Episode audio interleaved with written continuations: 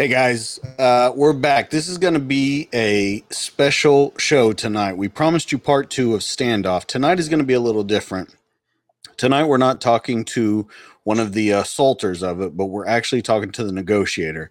We're going to go over his life, his career as a negotiator, and what not only went through his mind that night, what he had to say, but the effects of this event after him because he believes on a fundamental level that this event has changed his life in different ways. So, we're going to get right into it. Like we said, Standoff is a book by Jamie Thompson. It tells about the night, July 7, 2016, where five Dallas officers were killed. And it's a uh, fantastic book. So, we want to bring Larry on to give a different perspective of that show. So, into the show in three, two, one, and we're live. Are you not entertained? Are you not entertained? Is this not why you are here? How about no, you crazy Dutch bastard?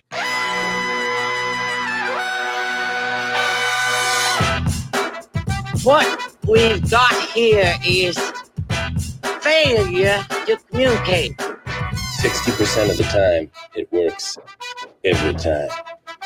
That doesn't make sense. Everyone in this room is now dumber for having listened to it. I award you no points, and may God have mercy on your soul. That's cute. I remember when I had my first beer. Why so serious? I am serious. And don't call me sure.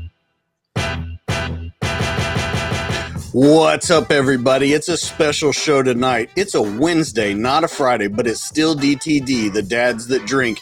And we promised you a second episode of this show, Standoff, that night in Dallas. Tonight we have the negotiator, Larry Gordon.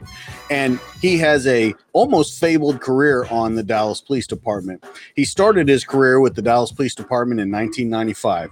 In June of 1997, Larry was selected to be part of the Dallas Police Department's Specialized Crime Unit. After several productive years with the Specialized Crime Unit, Larry transferred to narcotics. His duties included, but were not limited to, executing dynamic entry search warrants, conducting undercover drug buys, and training new detectives that joined the unit. In 2004, Larry transferred to the Dallas Police Department's coveted SWAT team. Larry's duties on the SWAT team consisted of crisis, hostage negotiation, executing high risk search warrants, providing motorcades for current and former presidents of the United States, and distinguished dignitaries afforded a motorcade. He also acts as a counter assault team for those dignitaries and current and former presidents. Larry served as one of the lead negotiators for the SWAT team for several years. He successfully negotiated peaceful resolution to arm barricaded suspects. Larry also negotiated operations where a sniper tactical resolution had to be used to bring the volatile situation to an end. On July 7, 2016, Larry faced his most challenging negotiation as he spent hours negotiating with an individual who killed five police officers. For this, Larry received the Medal of Valor for his actions that night. After 13 years in SWAT, Larry transferred to the Criminal Intelligence Unit, where he was assigned for two years until his promotion to sergeant. Now, Larry's currently assigned as the training sergeant in narcotics and vice. He's also responsible for training SWAT officers and certifying them in tear gas, less lethal munitions, and distraction devices. He's also an active shooter, advanced law enforcement rapid response training instructor, a firearms instructor, and a munitions instructor. Please help me in welcoming Larry Gordon. Hello, Larry. Woo! Hey, how you doing? That's impressive. It's very, very impressive. That's freaking badass, man. That's kudos. That's freaking badass. So, Larry, the reason we're here tonight, this situation, after all these years and all this that you've done on the police department and everything that you've seen, this situation changed you fundamentally. So, how we want to go tonight on this interview is we want to start at the beginning of your career, move through it, things that you thought as you worked in SWAT, as you started doing crisis negotiation, all that kind of stuff. And as we get to that night, we want to switch modes and go into the physical and psychological aspect of it. So okay. let's start off with your career. Um, what made you decide that you wanted to be a police officer? Um, quite honestly, I didn't really decide that I wanted to be a police officer. I mean, really, it chose me. Um, Okay. I, I was I wanted to I, I dodged it for a while and for and it was it's, it was weird, but for probably ever since I was about ten years old, when I would watch TV and see police officers die in the line of duty, it really affected me. I, I have no idea why. I and I was young. I didn't know why. And I remember um, I was about 10 or 11, maybe. And I'm from Terrell, just east of here. And it was a Terrell police officer got killed in our apartment complex. And I remember that. I remember where he got killed, who shot him, where he was, where the suspect was located. I remember I, I was 10 years old and I remember everything about it. Hmm. So, um, and that had a real profound effect on me growing up because I couldn't walk past the the area where he got killed. I, I just I, whenever I would go that way, I would have to walk all the way around because I couldn't walk past that area. And you know, we and the the apartments I grew up in was pretty much drug infested. So I would I would sit, and, you know, and we knew we knew the jump out boys. They weren't called jump out boys at the time, but hmm. we knew who they were. When they came around the corner, we knew the vans and all the kids would run and I would just watch. I would, I mean, it was, I probably should have ran to get out of the way in case shots fired, but I remember I would just watch them and I, and I would just wonder where they were going. And, and even if they passed me, I would kind of follow them a little bit. And it was always just a sight to see, to see them jump out of the van in all black, maybe have a hood on, uh, you know, or the vests and helmets and, you know, little, whatever they carried at the time um, jump out of the MP5s, whatever they had, uh, the machine guns, and jump out of the van. And I would just watch them. And I just thought, man, I, I'm going to do that one day. I'm going to do that one day. So when I got out of college, I was like, I, I, of course, I majored in criminal justice, of course, but I was, I was, um, I was always afraid to be a police officer because I didn't want to shoot anybody. I didn't want to get shot. Um, but and and for years, and this this is going to sound weird, but for years I had a reoccurring dream, and the reoccurring dream was I was chasing. I I would be chasing this guy. I don't know what I was chasing it for. I was a police officer. I would chase this guy, and he would turn around and shoot me, and I would wake up. I had that reoccurring dream for years until I joined the police department. It went away. Really? Yeah, it went away. I never had it again. So it's almost like uh, maybe a, a direct calling in a way through dreams or God or whatever you you know want to believe in. That's pretty interesting. Um, that's a very neat story. Yeah. And I, you know, the thing about it is where you grew up, and it describes it a little bit in the book.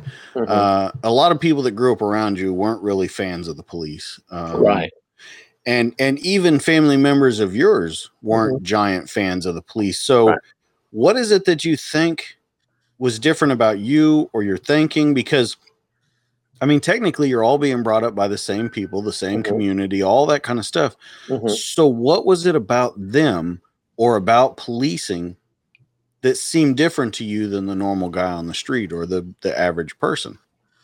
Uh, that's a good question. Um, I think more or so I was a an, a leader. I was a leader.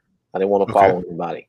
Okay. Um, both I'm I'm the youngest of four kids, and my two older brothers, my two role models, uh, have multiple stints in in prison, multiple, at least four, a piece. Uh, get out, go back, get out, go back, um, and I think I, I can only really guess. I can just guess that uh, my brother, my, my middle brother next to me, he's he's two years older than me. I remember when he was 13 years old. This stands out in my mind. He was 13 years old, and he committed a, a burglary at the time. It was a burglary of a of, the apartment complex where we lived.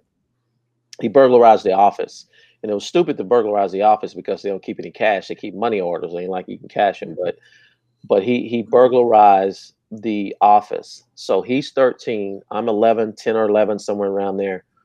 Um, and you know, of course, some witnesses said, "Hey, I know who did it. It was Daryl, Daryl Gordon. He lives right over there." and Mhm. Terrell PD comes to our house.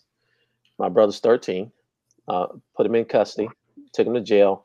And I remember this distinctly. I remember my mother coming back from visiting him at this juvenile detention center or wherever it was. Was somewhere near Kaufman or somewhere. Uh, I'm not sure where it was because I didn't go. But I remember when she came back, my mother was in tears. I mean, she was inconsolable because she was saying that that he was he, he was housed in like a an animal um outside like an animal pen is what she called it. I- and I'm, you know, I'm thinking in my 10 year old brain what it looks like. And she said he's they're treating him like an animal. He's in this uh almost like a cage that you would you know way, she described it like if you would if you would walk past a cage of some animals and they just had them outside almost like a kennel or something the way she described it. And and it, and it had a profound effect on me and i was like nah ain't doing that. I'm not doing that. Uh, most of my friends sold crack sold drugs and i was like I'd, I'd be with them which was stupid in in in itself but i'll be like nah nah bro i ain't gonna do that. You, you that's you can have that. I'm not gonna do that. So i guess that that was one of the you know catalysts that stopped me from doing that type of stuff But, but you know what I would like to say is the peer pressure, especially I think in maybe parts of where I grew up, is strong in in um, you know your hardness and your your street cred and all that stuff. That that goes a long way. So for you to say I ain't doing that, but they still accept you, that says a lot about your character. So I think that kind of tells it's kind of the prequel to to your story Mhm. in a way in, in having your relationships with those people um, before and during and while you're still doing what you're doing and we'll probably get into that here a little bit later but Mhm. um, i think that's an important part of of of where you're at and, and kind of how you've dealt with um, maybe your own uh, family community and community Yeah. um, in the black community to be honest with you i Yeah. think that's a def- definitely a prequel to that and it's and and really honestly that started me negotiating because i was negotiating a long time right. talking to uh you know guys with guns um you know it's in the book but uh, a friend of mine who was selling weed for this big time dope dealer was stealing his money i guess i guess not paying him or whatever. And we're sitting there and this the dope dealer walks up pulls out a huge gun. It was a revolver looks like maybe a 357 44 magnum. I mean it was a huge revol- silver revolver. And he just and i remember t- I, I, I remember thinking i can't run because if i run he's going to shoot me. And it wasn't Hmm. you know I, I I w- I wasn't involved in a drug trade but you know i was smart enough to know that i can't run. I got to sit here. I got to sit here with my friend while he gets shot. But uh the negotiating part of it i knew that this i didn't know this at the time but i but what i did was if i can just de-escalate this situation and and and basically what i did my whole career if i can get the emotionality down the rationality will go up. If, if i can get the emotionality down of this guy I, I, I don't know how i knew that but if i can just get it down and talk to him and that emotionality that rationality will go up so i got it down and i asked him questions like how much does he owe you he said the amount i can't remember the amount and I said, you know what, man, you know, I got nothing to do with it, but I, you know, I can help him pay it back. I can work to help him pay it back. And I told him, I said, hey, if you kill him, you won't get your money. You know, I'm, I'm, I'm just coming up, just coming up with stuff off the top of my head, and it worked. He put the gun back in his waistband and allowed him to pay him. So, you know, growing up in the hood, you know, I, I negotiated for a while, for a long time. Well, and I think that has a direct correlation when you say if you take the emotionality out of it and put the rationality, it will go up. Yeah. I think you would agree that most most crime and especially violent crime is done off emotion. Yes.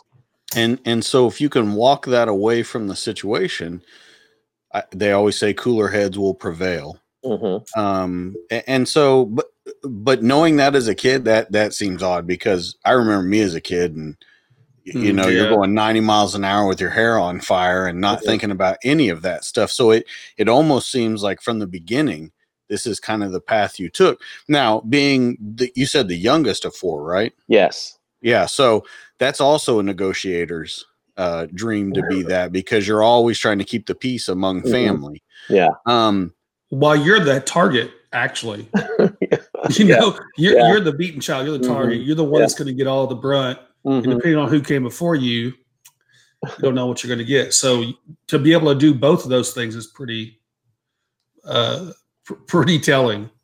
No doubt. yeah and it, you know and and i think with going back to what jeff said about that you know you told these guys i'm not going to do that stuff but you still had kind of that credibility do you think that comes from your brothers that they knew who your family was Yeah, without a doubt. Um, it it's it's been I've had several situations where, um, you know, my brothers were, um, you know, in the streets, lack of a better term, they were in the streets, and the guys knew them, and I had several situations where, um, I was accosted by people or certain people and I would go and tell my brothers, "Hey, this guy did something to me." And they were like, "Okay, we'll handle it." And you know, I remember I was maybe in the sixth grade one time. I feel bad about this, but I was in the sixth grade one time, and this this huge, this huge white dude. We were in the bathroom together, and he, you know, we were at the urinals together, and uh, he he was. I don't know what I did to him. I don't. I can't even remember what I did to him. Maybe I accidentally peed on his foot or something. I don't know what I did, but he was up. Yeah, he was upset at me. He was upset at me. And my brother, like I said, was two years older than I was. So I was in the sixth grade. My oldest brother was in the. I mean, my middle brother. I'm sorry, my middle brother was in the eighth grade. So I was in middle school. So just ironically, just I don't know why this happened, but this guy was threatening to beat me up. I mean, he was he looked like a grown man in the in you know he hadn't been eighth grade or whatever. But anyway, I'm I'm leaving out of the bathroom, and my brother and his goons are coming in the bathroom, Mm. and and he just knew. He said, "What's wrong?" I said, "You know," I looked at the guy, the big white dude. I said, "You know, I hate to do it to him." But I said he, you know, threatened to beat me up or whatever I said to my brother. My brother said, "Go ahead and go back to class." Why my I guess my brother and his friends came in class to smoke, you know, smoke cigarettes and stuff. So they weren't in class. I just went came to class to use restroom. I came to the bathroom to use the restroom. But I can remember them beating that guy up, and I could hear it, and it was just the worst thing. I'm like, man, I shouldn't have said anything. I shouldn't. Have, I shouldn't have told him about what that guy did because I mean, and the and the guy seen me like the next day. He was. He was. i'm he sure avoided- very nice yeah, he avoided me the next day. so, so yeah, that happens often. let me ask you something and this is kind of jumping ahead but we're going to go back and forth when you've negotiated when you worked undercover uh, because your brothers were in the drug game and stuff like that when you worked undercover or as a negotiator or a swat whatever you want to be you ever seen your brother in those faces Yeah, um, I see. and did it change the situation Oh, without a doubt, without a doubt. Um, that that helped me. That that helped me because, um, I mean, even in patrol, um, dealing with these guys out here, chasing these guys, and you know, maybe you know, sometimes you have to spank these guys. They they're going to fight you. They're going to resist. You have to spank them. But it helped me that if I did have to fight the guy, got him into custody. You know, it's done deal. You know, um, it's over. Um, but yeah, without a doubt, um, I, and not only my my my brothers, my family members. It's you you'd be hard pressed to find uh, black folks without their family members going to prison. Bottom line, it may hurt people's feelings, but it's the truth. You know, my wife included. A lot of her, you know, uncles and and close family members, uh, males that is, went to prison. So um, a lot of the people that I, I hung with and still see to this day, you know, at family reunions or at cookouts or whatever case may be, did hard time. These guys, these guys did hard time. And if I was at work, I probably, you know, I would probably see that guy and have a different reaction. But these, the, you know, these guys are, you know, I've known since my whole life, you know, some killers. I mean, these guys went to jail for murder. I mean, just, but you know them, they're good people. They're very loyal and I know that about these these these hood dudes. These hood dudes are very very loyal. I mean, they they'll die for you. You know, they're very loyal. So, you know, um, they know me and I know them, and we keep it at you know like that. So, what is the dynamic like? You know, now. I mean, the book. Now we're kind of going back and forth, like Dustin said, but the book kind of gets into uh, how you relate to, to family and, and friends, in in um, how you um, can see the side of the the frustrations in in the uh, hypocrisies in, in, in those arrests that maybe they're not warranted in shootings, and then you also can see the side of the police where they're justified shootings, and, and you can see the proportions of race and all that. How was that balance between being able to talk to your family and friends that are black versus being a police officer? And how do you balance that and stay true to yourself but stay true to your profession and also your family and friends really um, i think the the biggest thing is just to be honest just to be honest because it is what it is it is what it is if if an officer does something stupid it is what it is if a suspect um, you know fights an officer or shoots at an officer or whatever has his gun, dope or whatever. It is what it is. You have to be honest, and you can't. Um, I just don't think that you can, you know, and, and like we're, we're we're seeing today, that you know, a lot of the groups out here today with these people, they're coddling these people. You know, if, if this guy did something wrong, he did it wrong. There's no if ands or buts about it, he is wrong. And and I don't I don't think that you will you know, that yeah, that guy did something wrong, but the police did this, and the police are wrong. No, uh, you know, I, you know, I and and I and honestly, I learned that early. This is this is what I learned early. My uh, one of my best friends got killed by the police when I was in high school, and he was and and he was a drug dealer. Like I said, most of my friends were drug dealers. He was a drug dealer, and and I got a scholarship, a football scholarship. And I remember him telling me, "Okay, we're gonna we're gonna party the whole summer because you I know you got to go to go to practice early, right? We had two a days. I should have been working out instead of partying, but anyway, I was partying with him, and I, I go to practice. I was a quarterback in high school, and and I was recruited as a quarterback in college. And I went to college, and our and being a quarterback, you go to practice before everybody because you have you have meetings, and you get out of practice after everybody because you have an offensive meeting. Mm-hmm. So I got out of practice late, and I went to my room. And um, when I went to my room, my roommate, who was a who was a running back, he was looking kind of weird. I'm like, you know, what's up, man? And he was like, hey, man, your girlfriend is going to call you at at 5:30 and it, my girlfriend, she's my wife now, and she doesn't even remember this. I t- she, if, when I told her that she didn't even remember this, I don't know how she can not remember this. But anyway, she called me and told me my best friend had got killed, and um, I'm like, "What happened?" And police shot him. I'm like, "What? Police shot him? Yeah, he tried to rob the police." Is what she told me. I'm like, "Trying to rob the police? What do you mean?" What What happened was it was an undercover deal. He was trying to rob some undercover okay, officers yeah.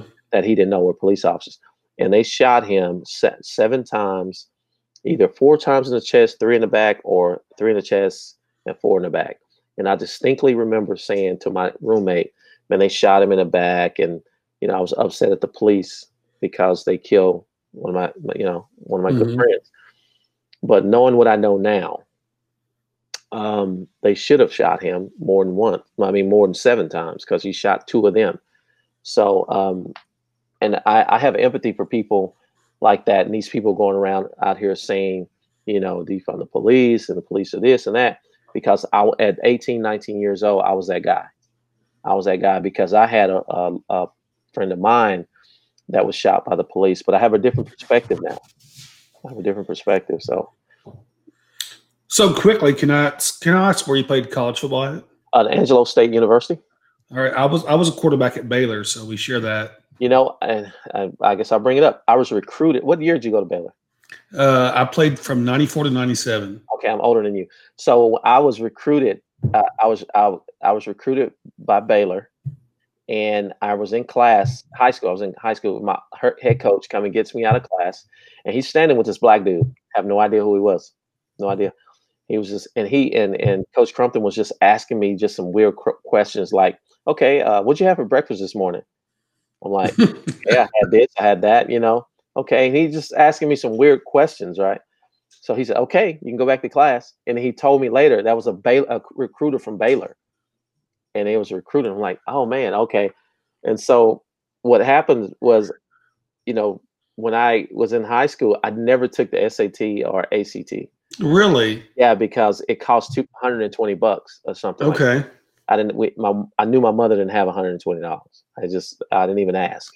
So, um, I didn't go to Baylor, so I had to go to a junior college first, right? I had to go to junior college, but Baylor came there, and they were at our and at my games, and I just I just think I should have went to Baylor. Long story short, should have went to Baylor. So when did you? Where were you in college at? I went to Like- Trinity Valley, and So what years? uh, 89 through 90, 90, 89. Okay. 90, So yeah. you were an option run pass kind of guy. Well, yeah, um, I wasn't an option, but I was a, um, I was a, you know, an athletic quarterback that could Yeah. run. Because when I went to Angelo State, I got moved to receiver, and I made All American at receiver. Really? Yeah. Oh, that's a huge jump. Yeah, And you're, you're what do you use? Like 6'2", 230 now? yeah, 6'2", 230. Well, Yeah. I, then I was 6'2", about two hundred five. I know we're getting sidetracked here, but you you brought up football, and I was like, oh, that's my jam. So I, I got to shout out. As a quarterback, I understand. Like you go to, you have to get there early. You grind, you stay late, you watch film. You Yeah, you're constantly under the microscope, and so I relate to that. But that's probably why you've made such a great um, negotiator and SWAT guy. You, you've you were a leader young. You were a Yeah. leader in your football. You were a leader um, within a team. You were diverse enough to play foot uh, quarterback then receiver, and that probably got you mad respect because there's nothing more than an athlete that says, "A lot of guys quarterback, and he plays receiver too, and he's a bomb receiver." That Mhm. gives you straight credibility, but your actions are the what gives you the credibility. And then if you have a voice behind it like you do, um, it's no question why you've ended up where you're at. And you know, I don't want to get too lost in that, but uh, that's I think a very important role. To be real honest with you, um, those experiences are really important, no doubt. They harden you up. definitely, it definitely did. So, going back to when you learn about your friend uh, being shot, you said that you have empathy for these people these days. That that was you at 18, 19 years old. Mhm. This is kind of a two-parted question. One, uh, what made you change from that thought process? Because you even said yourself, if I knew what I know now, they should have shot him more times. Mhm. And number two, is that even possible today of how you changed? Is it possible to change those people or or have we reached a critical mass to where it's not possible to come back from it? Good question. Um, I think it's possible to change them because I honestly, um, this is going to sound cliche, but educating people, people not educated, man, they're not educated about what we do. And I say that because after seven seven, after the shooting, I was kind of voluntold to go to these Black Lives Matter panels, right? I had to go to these panels, right? And it was like me, I'm the only police officer sitting up here on this panel with, you know, seven, eight Black Lives Matter people, ministers, and whatever. And this black church uh, up in North Dallas, and these churches or whatever, you know, full of black folks, right? So anyway, it was, you know, it was kind of a setup, and I'm like, you know, these guys, people are not listening. So, but at the end of the, at the end of the um, little, I guess, town hall meeting that we had, these people would come up to me, and they would talk to me. And they were like, "Hey, thank you for trying to explain." you know what officers do and yada yada yada and this one female said to me she said you know but police they just they just have to stop shooting so many black people and and it was it was right after uh Philando, uh um Alton Sterling, which is the one who got shot in Baton Rouge. He was outside the store selling CDs, full of guns. Okay, yeah. And it was right after that. And she said, um, you know, and and just the like the shooting in Baton Rouge, I just I'm oh my God, I just can't believe it. And I said, Did you watch the video? She said, Yeah, it was just so brutal, I couldn't watch it. And she had a little kid with her. And I said, Okay. I said, Is, is this your son? She said, Yeah. I said, "What's his name?" She said, "Michael." I said, "How old is it?" He says, "She's 12." Hey, Michael, you know, shake his hand. I'm in full uniform. I'm in uniform, and hey, how you doing? I said, "I said, hey, play." A, I told her, the mother, play a game with me. Let's let's fast forward ten years. Michael, this guy, your baby, wants to be a Dallas police officer, and she's like, "Oh my god, oh my god." I said, "Hey, well, hold on, just stay with me here." I said, "He wants to be a Dallas police officer," and He's 22 years old. He gets out of academy. You're proud of him. He graduated academy. He's going to be a fine officer. I said he he he gets out of academy. He's with his field training officer. He's in the passenger seat. His field training officer's driving. And I told her, I said, um, he gets a call of a black male, 6'3", 300 pounds, red shirt, just pulled a gun on a complainant in front of a store. Michael, I said, your baby, your baby is en route to that call. He gets to that call. He sees what he believes is a suspect. He's a red shirt, fit the description a little bit. Your baby Michael gets out of the car. Said, "Hey man, do me a favor. Put your hands in the car for me." And that that guy says, "Man, screw you. You just messing with me because I'm black and yada yada yada." Hey, hey man, I got a call on you. Put your hands in the car. And your baby, I said, "Ma'am, your baby Michael takes out his taser and tells that guy, put your hands on the car. Do it now." The guy resists. I'm not going to put my hands on the car. And your baby Michael tries to tase the guy. And I told her he one prong hit, one prong miss. And your baby Michael has to go hands on. He grabs a guy. He and his FTO field training officers fighting this guy. They fall on the ground. I said somebody walks out of the store with a camera and they're filming your baby Michael fighting this guy. And I said your baby Michael is holding the guy's legs and this guy sticks his hand in his pocket. And I said your baby your baby feels a gun in his pocket and your baby pulls out his gun. Michael pulls out his gun and says, Do not take your hand out of that pocket. I'm going to freaking shoot you. He loses grip on that hand. Your baby, Michael, shoots that guy and kills him. And he sees you the next day and he said, Mom, I had to shoot that guy. I thought that guy was going to kill me. And I asked that woman, I said, Did your baby Michael make the right decision? She said, Oh my God, yes. I said, That's what happened. And she really? said, and she said, oh, oh my God. Oh, I know what you did to me. I know what you did to me. You told me the facts of the case. I said, no. I said, you knew the facts of the case. I said, what I did, I just switched the emotionality of the case.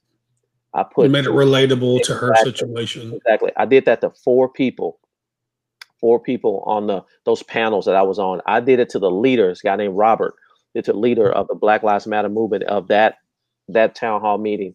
He even said, Yeah, if it happened like that, it's it's it, yeah, I, I, mean, I can't even argue. I can't even argue. I did that to the people at the mayor's office when I worked for the mayor who was complaining about the shootings. They said yes. So I think it's more of a, just an educational thing, and that's on us. That's on us, you know. And and you know the the old Jack uh, Jack Nicholson. I know me and uh, Kelly was talking about this, or just the few good men when Jack Nicholson is on the stand and he's saying, you know, you can't handle the truth. That little soliloquy he had, and he's talking about that, and he's saying, and he's saying, I don't have to explain myself to people that rise and sleep under the very freedom that I provide. I just wish you said thank you. You know what I'm saying? But we can't have that attitude. We have to explain that to people. We have to explain what we're doing to people. We can't just say you should just say thank you because you you rise and sleep on the very freedom that the police officers provide and you need us on the wall and all that. And i think that's the biggest issue. We just have to explain it to people and they want to know. Well now more than ever with with social media with the outlets in in all these different um you know people have these experts different takes i think the front lines to me are educating like what you're doing on on the front lines. You're you're going and you're you're going to these town hall meetings. You're you're engaging with individuals.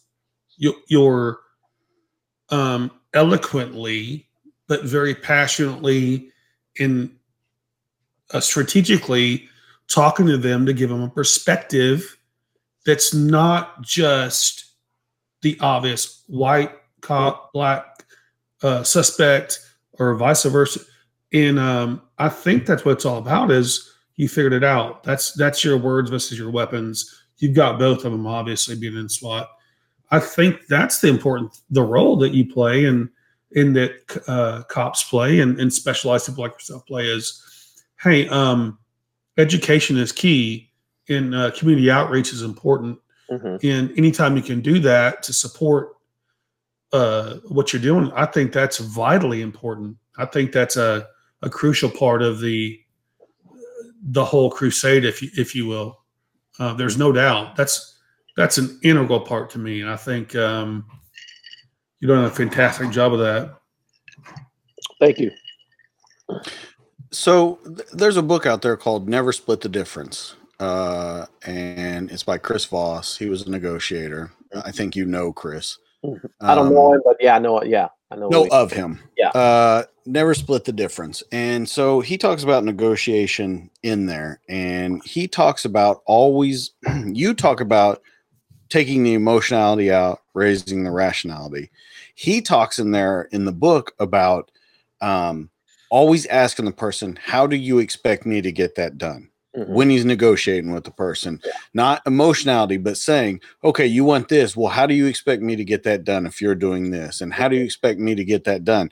How do those two things tie together? And the, and the reason that I'm asking this question and setting it up is because we're going to move into the headquarters shooting next about you talking and how long you talked and all that kind of stuff. So, do those things tie together? Are they separate? Do they run together? How does that work? Yeah, I think, uh, and I, I stole some stuff from Chris. I stole some stuff from Chris. Uh, it's kind of funny, but yeah, um, how uh, when when you ask someone, how do you expect me to get that done? What you're doing, you're making this person have rational thought. If if if if they wanted me to walk on water, right?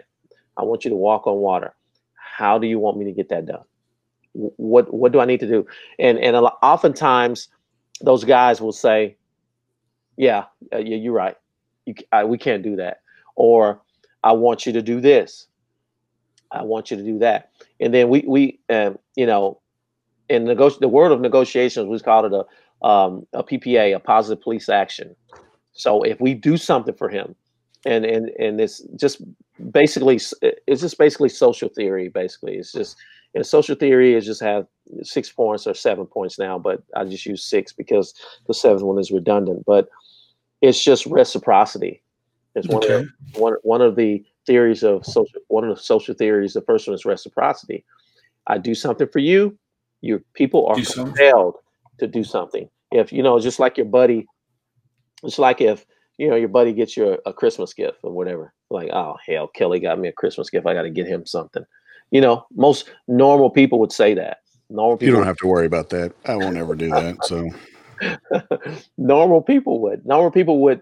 If you got me a gift, I was like, dang, I got to get him a gift. Yeah. That's just, that's just a theory of reciprocity. So, um, and that and ha- and that's where that that emotionality comes in at because once you get that emotionality down, the, it's like the seesaw, the old school seesaw when you were little and you were on the seesaw and it goes Yeah. like that. And once you get that emotionality down, the rationale is going to go up. And that's what Chris is doing. Chris wants that person to think rationally. And I and I stole from Chris.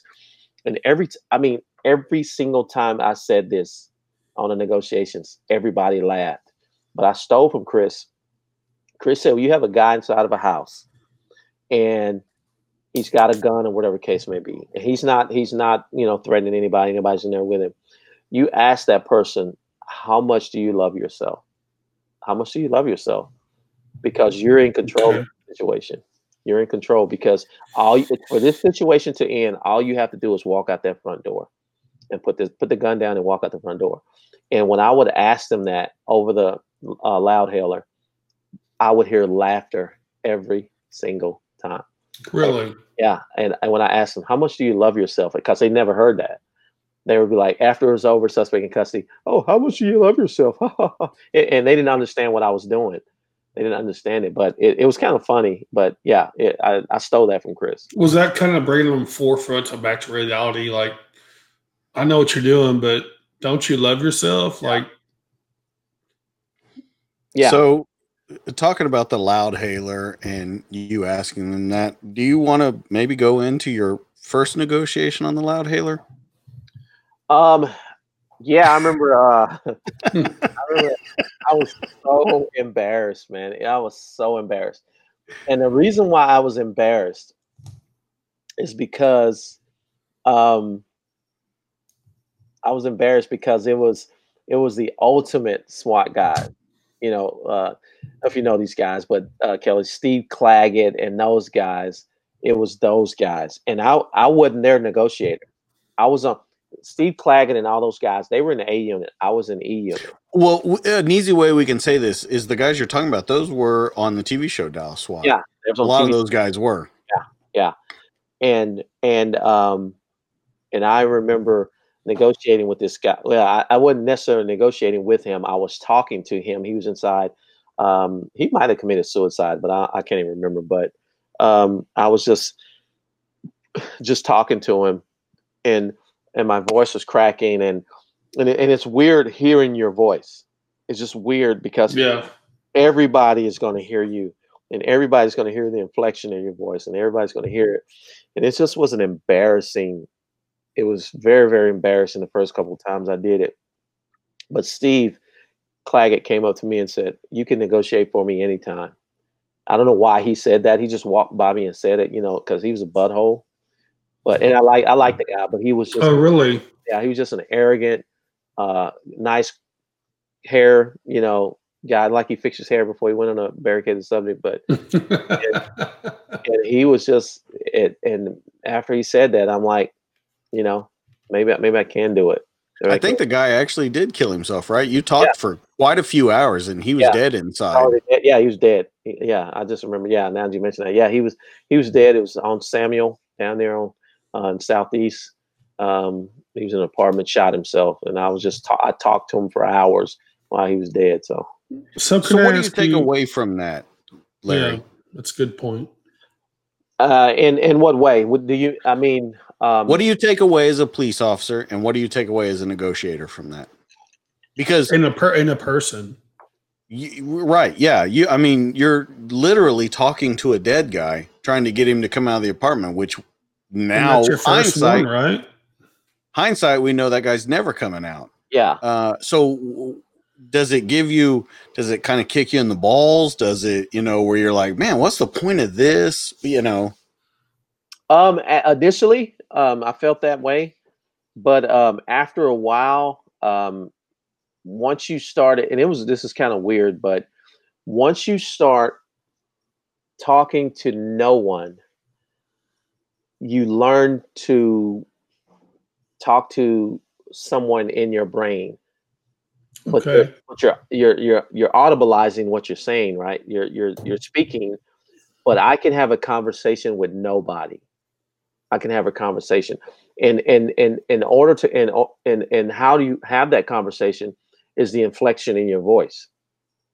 You know, um, if you if if I'm loud hailing a guy and and I'm just talking to a guy, I would say, "This is Dallas Police SWAT team coming out the front door. We have the house surrounded." See, I'm not talking to anybody. There's no inflection in my voice. But if I was actually having a conversation with somebody, I would say, "Hey, you know what? This is Dallas Police SWAT team. You do me a favor? Big favor. Come out the front." You know, it- it's a different type Right. of speech. Okay. It's a different type of speech, and it reaches people. The the the the auto tone doesn't reach mu- many people because they're they're sitting there hiding, peeking out the window, saying they ain't coming out. But when you say something to the fact that James, listen, I know you're sitting in there thinking we're going to go away. James, we're not going away. And James was the uh, apop- apocalypse van, right? It was who? Oh yeah, yeah, eh, yeah. That's he the apocalypse Yeah, that yeah. we can talk about. Yeah, Yeah, he yeah, yeah. And, he was and- smoking a cigarette. Yeah, J- You James was uh he was he was a hard one because he was mentally ill. Those are the worst people to negotiate with because they're, not, on our- they're not on our time clock. They're on another clock, and you and they can wear you down. So yeah, yeah, that was James. I forgot. Yeah, it was his name was James. Uh, and that so was- yeah that that's what i was going to say why don't you go ahead and set that up that, that's Yeah, a good point with the apocalypse van go ahead and set that up larry Uh, what happened was James James Boulware was um, he was a guy who he was he was thinking about doing an active shooter in Paris. He was thinking about shooting up a school in Paris, Texas. That is okay. in Paris, Texas, and um, I guess someone called and said, "Hey, this guy, this you might want to check this guy out. He's going to shoot somebody, whatever the case may be." Uh, Paris, Texas, went and interviewed him. Um, it pissed him off. Um, so what he did was it pushed him to. He came back to Dallas. He assaulted his mom, and they were like, "Hey, this guy's unstable. We need to take his son away." His son's about like 10, 11 years old. Okay. And so CPS took his son away because James was unstable. And once they did that, uh, yeah, once they took his son away, and they charged James with um, family violence assault because he choked his mother when they took the son.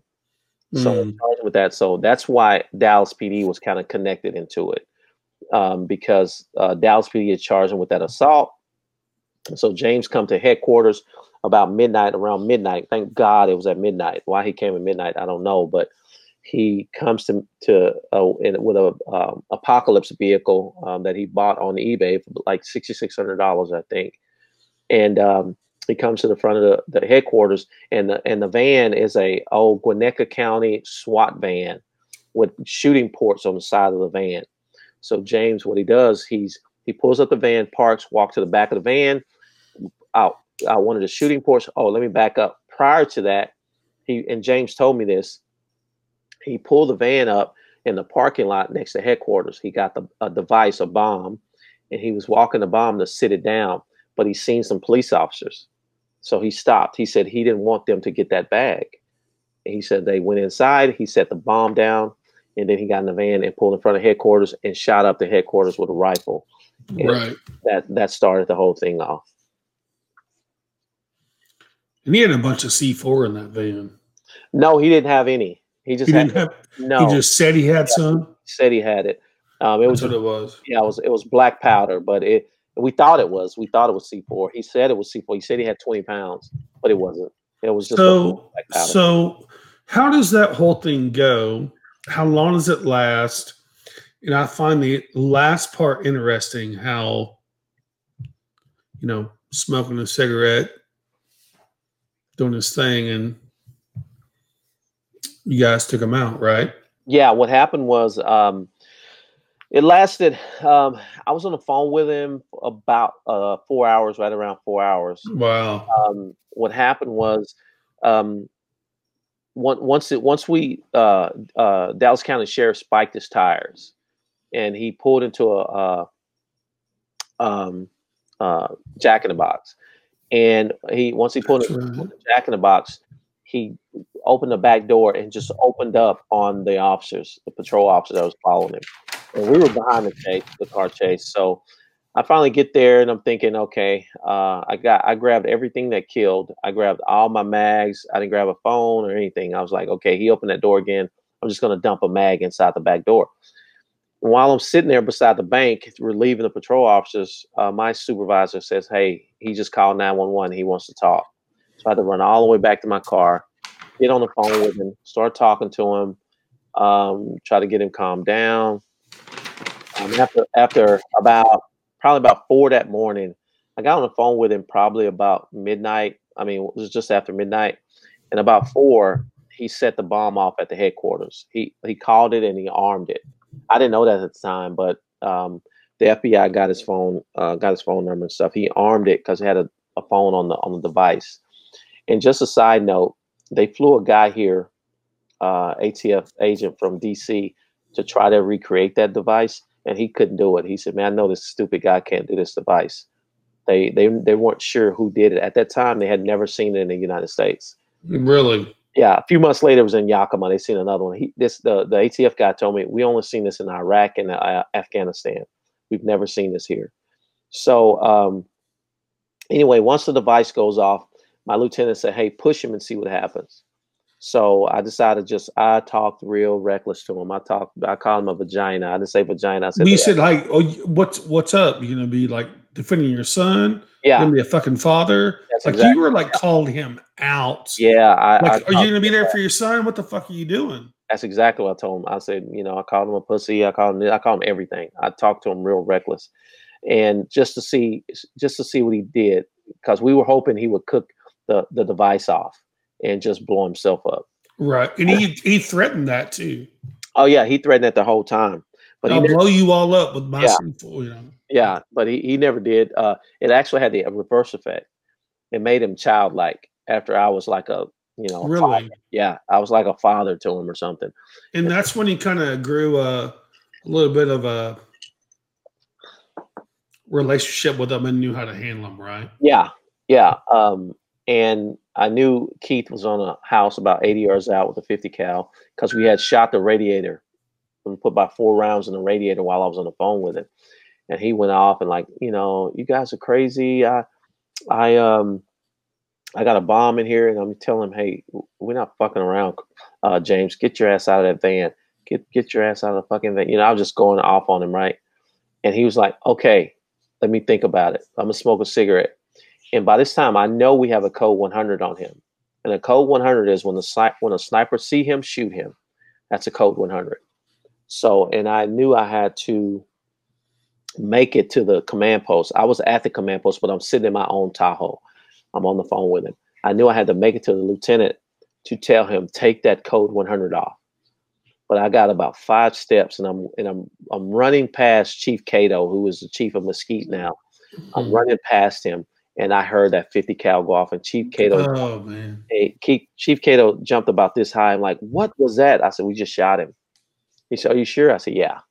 I said, I recognize 50 cal, and I, I couldn't get over there fast enough to say, hey, take the code 100 off, take it off, take it off. He's thinking about Yeah. So he raised up because he was behind the driver's seat, and he raised up. and Keith saw him and shot him. That was under the circumstances. That was probably the right move. Do you do you not agree? Yeah, I mean, we had to end it. Um, he was talking about blowing people up, um, you know, and I was devastated after they shot him. About a day. Really? Yeah. Oh, yeah. Without a doubt. You thought you had him. You Yeah, had him. You yeah. could save him. Yeah.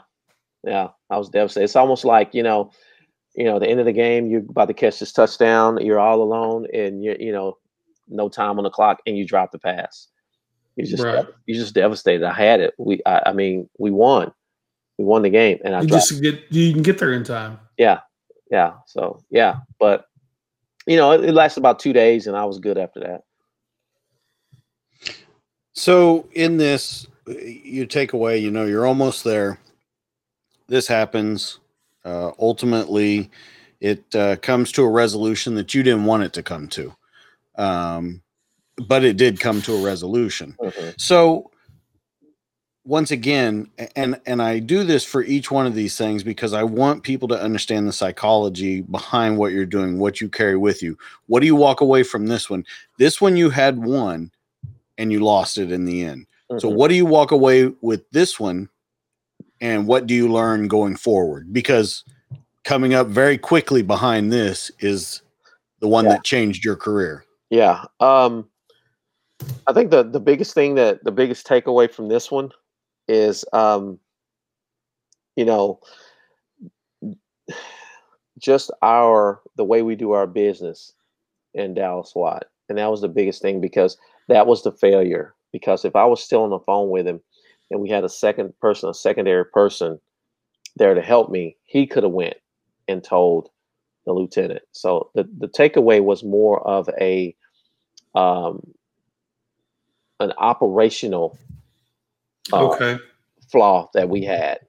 Because you know every every negotiating team this side of you know the, the Atlantic has a team has a negotiation team everybody.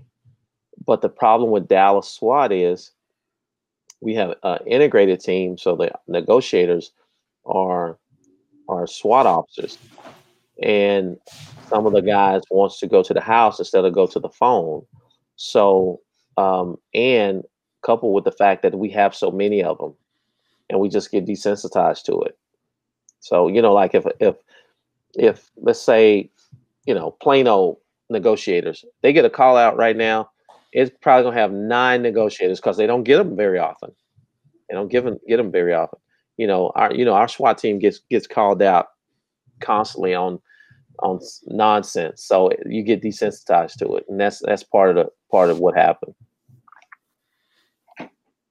So you think from a not from a personal perspective then this comes from uh training and I'm gonna like step a- away for two minutes. Sorry. this comes from like a training and uh, a desensitization. Mhm. Um, so i- once that happens, once you're desensitized, you don't get it back. No. Whether you're in the military, what whatever it may be, uh, chefs get it. You know when they can be around hot stuff all the time, or whatever it is. Once that sens- uh, sensitivity goes away, it never comes back. So how do you move forward without that sensitivity there? Because I would believe that right behind that desensitization comes jadedness. And Yeah. with jadedness, you get a little less and less empathetic, is the word you used. Yeah, and and and it can happen. Um, that's why you have, um, it, you know, it helps to have countermeasures, and the countermeasures are people that can check you, or you check yourself. You have the you you what we have called we call the board. We don't we never use it. My board was a steno pad, but you know you get if you get the negotiations, they have a board, and they have and it have things written on the board. So okay, we're gonna check that off. We're gonna check that off. We're gonna do that. We're gonna do this, and you have and you have and it's it's the the barricaded subject is run by a group. It's not necessarily just run by one person. You know, it's it's not a group thing thing. Everybody has their own jobs and ability. Like you're supposed to have a guy on the phone. That's a primary. You're supposed to have a guy listening. That's the secondary. You're supposed to have an intel guy, which the guy's running back and forth to his family. You know, hey, what's he like to eat, and this and that. And you know, you have a guy running the board. And Dallas PD, we do none of that. We, you know, unless it's a big deal, unless it's a it is a huge deal, but you know, it's just we just don't do it. We just lazy, basically. So I, you know, and uh, do you think that that came forward to bite you guys uh, in the next scenario that we're talking about, or do you think that it was okay with the situation that was in place? Because I would think that 90, 95 percent of the situations goes into it's going to be okay. Because if it wasn't, that would change quickly. It would change procedures, general orders, all that kind of stuff. Yeah, I mean, um, we could change it. We we just don't, you know, with that machismo thing going on, you know. Um, but the the situation that when I was by myself again on seven seven, um, and actually it was I had just got back from Quantico 28 days prior to that, and I was and the FBI negotiators were downstairs texting me saying, "Hey, I'm." I'm Well, I think you should explain what you were doing in Quantico. Yeah. Uh, I think that'll help people understand why Okay. they were down there talking to you. Yeah, what what the deal with James Boulware? It was the first time it has ever happened in the history in the United States we've shot law enforcement shot somebody with a 50 caliber sniper rifle and, and did a command charge on his vehicle, and that type of it was just it was just never happened. So what they did was they got me in the school in Quantico, a hostage negotiation school, and um, it's hostage and kidnapping. Kidnapping part was great, and um, I was there for two weeks and it was myself and another guy from uh, uh, from Oregon. He was a, a county guy from Oregon. We were only two police officers there. Everybody else was FBI agents, and um, we learned a lot. Um, and it was a Dallas office, uh, the Dallas FBI agents from the field office in Dallas that was there with me, and, and we were all on the same team. So when we did these scenarios, we went from like seven in the morning to like 10 at night. I mean, we went, it, it was, it was humping. It was humping. And we had uh, the, the hostage rescue team, HRT out of, out of DC. Well, not out of DC, but they're out of Quantico, but um, there were some bad mofos. They were, they were some bad dudes. Um, and we worked with them. We did scenarios with them. And I mean, and my negotiation ability was helped exponentially it was it was help just going to the school. But anyway, after that, 28 days later, seven seven happened. And those- Really? yeah, and those people that was downstairs texting me was in Quantico with me, and they were like, "Hey, we're down here." I'm like, and I was telling them, "Hey, just FYI, I'm not on the phone." I said, "I'm in the hallway," and I said, "I can't ask you to come up here and do this. You know, you didn't sign up for that." She's like, they were like, "No, we have vests, we have helmets. We'll come." I said, "Please come on. I, I need you." But our command staff wouldn't let them up. Oh, really? Yeah, wouldn't let them upstairs. So let, let's go into let's go into July seventh, um, and it's interesting. You know, Jeff Jeff thinks that uh, a really interesting part of this story is what you're doing prior. Am I correct in saying that, Jeff? Uh, before I think everything, so. yeah. So what you're doing prior, uh, you hear that this happens, and let's. I mean, let's go from here. Let's walk through the night because this is what we came here for. So, what are you doing before it comes out, as it comes out, after it comes out? Uh, before it come out came out, we were we worked all the the uh, protests in SWAT. Ever since I've been in SWAT, we worked every protest. We just we just worked every protest. We had snipers up. Um, for some reason, we didn't work this protest. We were we were on the tag beats, which is we were doing patrol duties. We were full time SWAT team. We don't do patrol duties. We were doing patrol duties that that night. So uh, we're doing patrol duties, and I'm on the phone with my niece, and my niece is is talking to me about her son. You know, she has a um, he's I think he's 15 right now. By the time he's probably 11 or so, and she's like, "Hey, uh, you know, I'm I'm worried about you know my son. Is he going to get shot and this and that?" And I'm trying to explain to her, "No, you know, it's not as bad as you think." And she's crying, and and I remember while I was while I was on the phone with her, and I was talking to her about the number of shootings, and uh, she's saying, you know, they're killing us and this, and I I heard the officer down on the radio, and I told her, Hmm. hey, um, I got to call you back. And I hung up and I listened, and it was downtown, which just about two minutes or so where I was, and I just headed that way to downtown. So you get there, you see everything that's going on uh, on the outside as you're coming in. Uh, throw on all your gear, correct? Yeah, I threw it on while I was en route. I stopped and, and put all my gear on. While I was en Okay, that's smart. And so uh, when we talked to Matt about this, he talked about the different ammunition that he could have taken into there. He decided to uh, kind of double up, take both kinds of ammunition with him.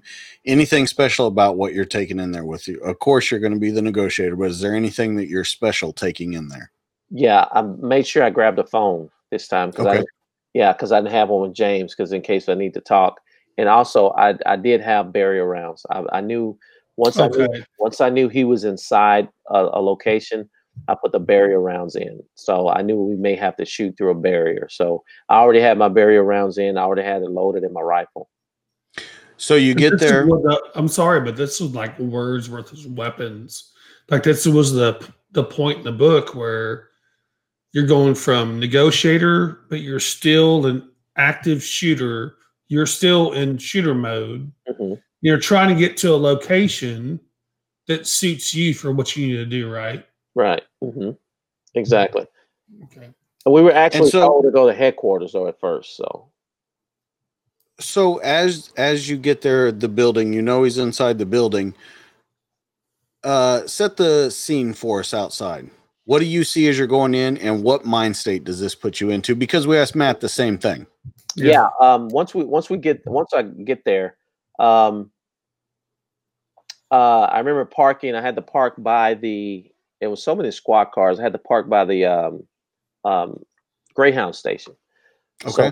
so, so i hook up with two other swat guys as we get just so having we got there at the same time we hooked up i'm already out i'm, I'm already dressed so I'm, I'm ready to rock so um once we get there um we knew that he had been shooting out of uh, the parking garage or somewhere in that area. So we started making it, and, and we, we hugged the building.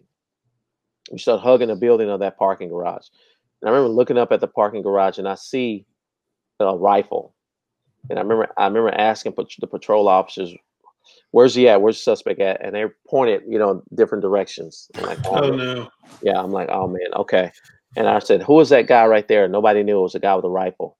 And I'm just sitting up there looking at, sitting underneath the this uh, building, looking at the parking garage, looking at the guy with a rifle. So I'm thinking, if that guy point that rifle at in this direction, I'm going to shoot at him. I don't know who he is, but if he pointed at us, I'm going to shoot at him. Come to find out, it was a deployment officer, some deployment officer. But anyway, um, they finally told us uh, after Mike uh, Sergeant Mike Smith got shot, They said, "Hey, he's around on the other side. He's shooting out that side of the building." And the APC pulled up right after drop Mike off and said, "He's shooting out that side of the building." So we went to the to the the glass that he shot out, right where Brent Thompson had got shot. And we stepped over Brent. I remember looking down at the brain matter of Brent Thompson, and I was like, Mm. "Oh my god!" And I remember thinking, "I'm going to die in here. I'm going to, I'm, I'm going to die in here." And So this guy was actually a headhunter. Oh, he's he oh he he was he he- he was he was different. He was that guy. He was the guy you trained for.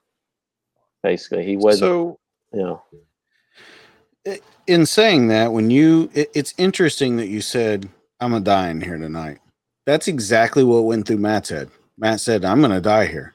mhm. And Matt said that he took it a step further and said that he thought, is it going to hurt? Is it Mhm. gonna uh, is it gonna go chest. fast? Is it gonna go slow? Is it gonna? uh, uh, He thought of a, a Very detailed. Like things. it's going to burn my chest up. I'm It- be it- shot. absolutely, absolutely. So he um he he says the same thing as you going in. I'm gonna die here tonight. Yeah. Now that puts a that makes a very uh heightened sense of awareness not only about you but everyone around you Mhm. so let's talk because i think people need to hear this and it's the same thing that i said to matt you know or you think that you're going to die in there Mhm. how do you keep going through the door Well, um, I think the fact that it, it was it was more of a training thing that I said to myself, I said, breathe, relax, focus. I mean, I said that the whole time. It was almost like a, uh chant, almost like like a, you know, just like a chant, like relax, Mhm. Focus, because because that's what's going to get you killed. If you don't have good tactics, and you don't take that blind spot or you don't pie this corner correctly, it's going to get you shot. So I knew I had to just focus. I knew So I your tactics were also like your your your words. Take the emotions out of it. Focus on your job. Yeah. Follow your procedures. Your training. That's what you focused on. yeah, and, and you had to. And and all the while, while we're searching for him, we're coming up on people. You know, so I mean, Oh, you have a blood trail. yeah, and and you're coming up on officers, you're coming up on students, and just the you know, you come around a corner and you confront somebody, and you're like, oh my god, okay, it's a it's a woman, and you keep going, oh my god, it's an officer, okay, keep going, and you know, it was just that it was just almost Yeah. just a roller coaster of emotions going through the school, and it was just it it, and I'm sure it was only five minutes. I'm I don't I can't even. T- time is so distorted. It was so distorted. I can't even I tell you how it was. Matt compared it to a dreamscape. He said it's it's almost like you go into a living dream as you come through the door. That's going through your head. Everything slows down around you. Um and and like you said, you you make it to the stairwell. So you get upstairs. Uh now we have some pictures that we, uh, I'll let you Jeff in just a second. Uh, we have some pictures and we're going to actually show where you were at. So I want you to describe those, but Jeff, go ahead and uh, ask. So I was going to say, so Baines said like his when he's in the moment, auditory went blank. Mhm. His his hearing, but but his vision was there. For you, do you, did you have certain um, instincts or um, visual hearing? Did you have any defaults, or were all your senses intact and you were formidable to go ahead? Yeah, I, th- I think it was. Uh, I, I I mean, it was it was so honed at that point. Um, the only thing that I think was, um, the only thing that I can think of, because whenever I'm in a situation, and I've noticed this ever since I was in patrol and you know working on narcotics, whenever it's chaos around me, it, it I, I try to be as calm as possible. It calms me down actually. That's a uniqueness. And I think that's what happened to you growing up. You Yeah. were so young, calm, just just to tie it in. yeah. Uh, it's just that might yeah. yeah, yeah. I just it it and so and I'm I'm able to think and process information when you know uh, it's when it's at its um everything is you know it's chaos. Yeah. So um, as far as the auditory exclusion, I didn't get it. Um, it's just the you know I got the distortion, the chronological distortion. Some things that I think happened previously it didn't happen. You know, it's just it, it stress is a, it's it's it's hell on you. Stress is hell. Yeah. So you move up, you get upstairs. Let's let's go ahead and look at some of the pictures. You kind of describe what we're looking at, okay? That's the hallway right there where he was in. If you if you walk through that opening right there and turn to the left and take about a couple steps, he was in that little alcove to the right. He was right in there. That's pretty close. Yeah. And you'll notice a lot of the glass is shot out. There's a lot of bullet holes. in the wall. Drywall. Yeah, it, and it was that's all that's all the only thing was up there is drywall. So it was it was it wasn't good. So really, it wasn't the structures that were keeping you safe. It was a- just obstruction of vision. Yeah, keeping you safe. It was and, and we call in the police world we call it um not cover. Cover is something that a bullet that can't go through. We call Right. it it was only concealment. Concealment is like bush concealment. Yeah. It's just you- you're being concealed from the bad guy, like bushes or even a curtain. If you're behind a curtain or whatever case may be, it's just concealment. It's not cover.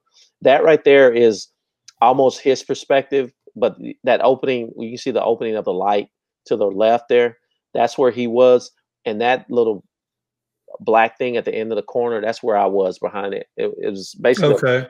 a, ballistic blanket. Or So we're sheet. talking 50 feet, 65 feet. Yeah, maybe. Yeah. Yeah, probably. Yeah, probably.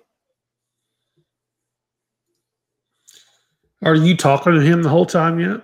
Yeah, the whole time. I the whole time that I got up there, Matt was talking to him first. So you're moving the whole time and talking. Yeah, I just uh, when I got up there, I was I was stationary at that corner right there, talking to him the whole time. It's a lot of big chips off the drywall there. Yeah. So this is a third picture, um, but it, it looks pretty much the same. But the the thing I want to point out is everything that is destroyed around there. And once again, we want to point out that there's really, I mean, 50, 65 feet away from this guy who has already killed five officers, wounded 11 more, and shot a civilian. And you're 65 feet away from him talking. Yeah, and we had to be on top of him like that because um, we we couldn't let him get away. We had to keep, you know, and we didn't know how those hallways. It was like a maze up there. We just couldn't get let him get away. He had, we had to be on top of him like that. Right. So there's no, once again, as you're thinking, as you're going through the door, through the stairwell, we still got to stand here. Yeah. So you start talking to this guy. Initial impression of talking to him. Uh, very likable guy, um, and with absolutely no fear. He didn't have any fear. He knew we were there, uh, essentially to kill him. He knew he was going to die, and that's what he wanted to do. And that that was kind of shocking from the beginning. You say very likable guy, so he had a some sort of intrinsic whimsical personality within the devious want to kill everybody thing. Yeah, and that that's what that's what stood out to me because he was he wasn't um you know you have this thing in your brain about what the bad guy's going to be what what you know what the boogeyman's going to be. He wasn't a boogeyman. He was just a guy Yeah. you know he was just a guy Smart, sharp, yeah um, and very convicted with what was going to happen. Mm-hmm. He was down for anything and Yeah. dying. yeah he was he, he knew he had a SWAT team on that floor to kill him and he wasn't afraid Well, Matt even said that he was funny, that he made Matt laugh a couple times. I laughed. I laughed at him a couple times. He was very funny. He laughed. He sang.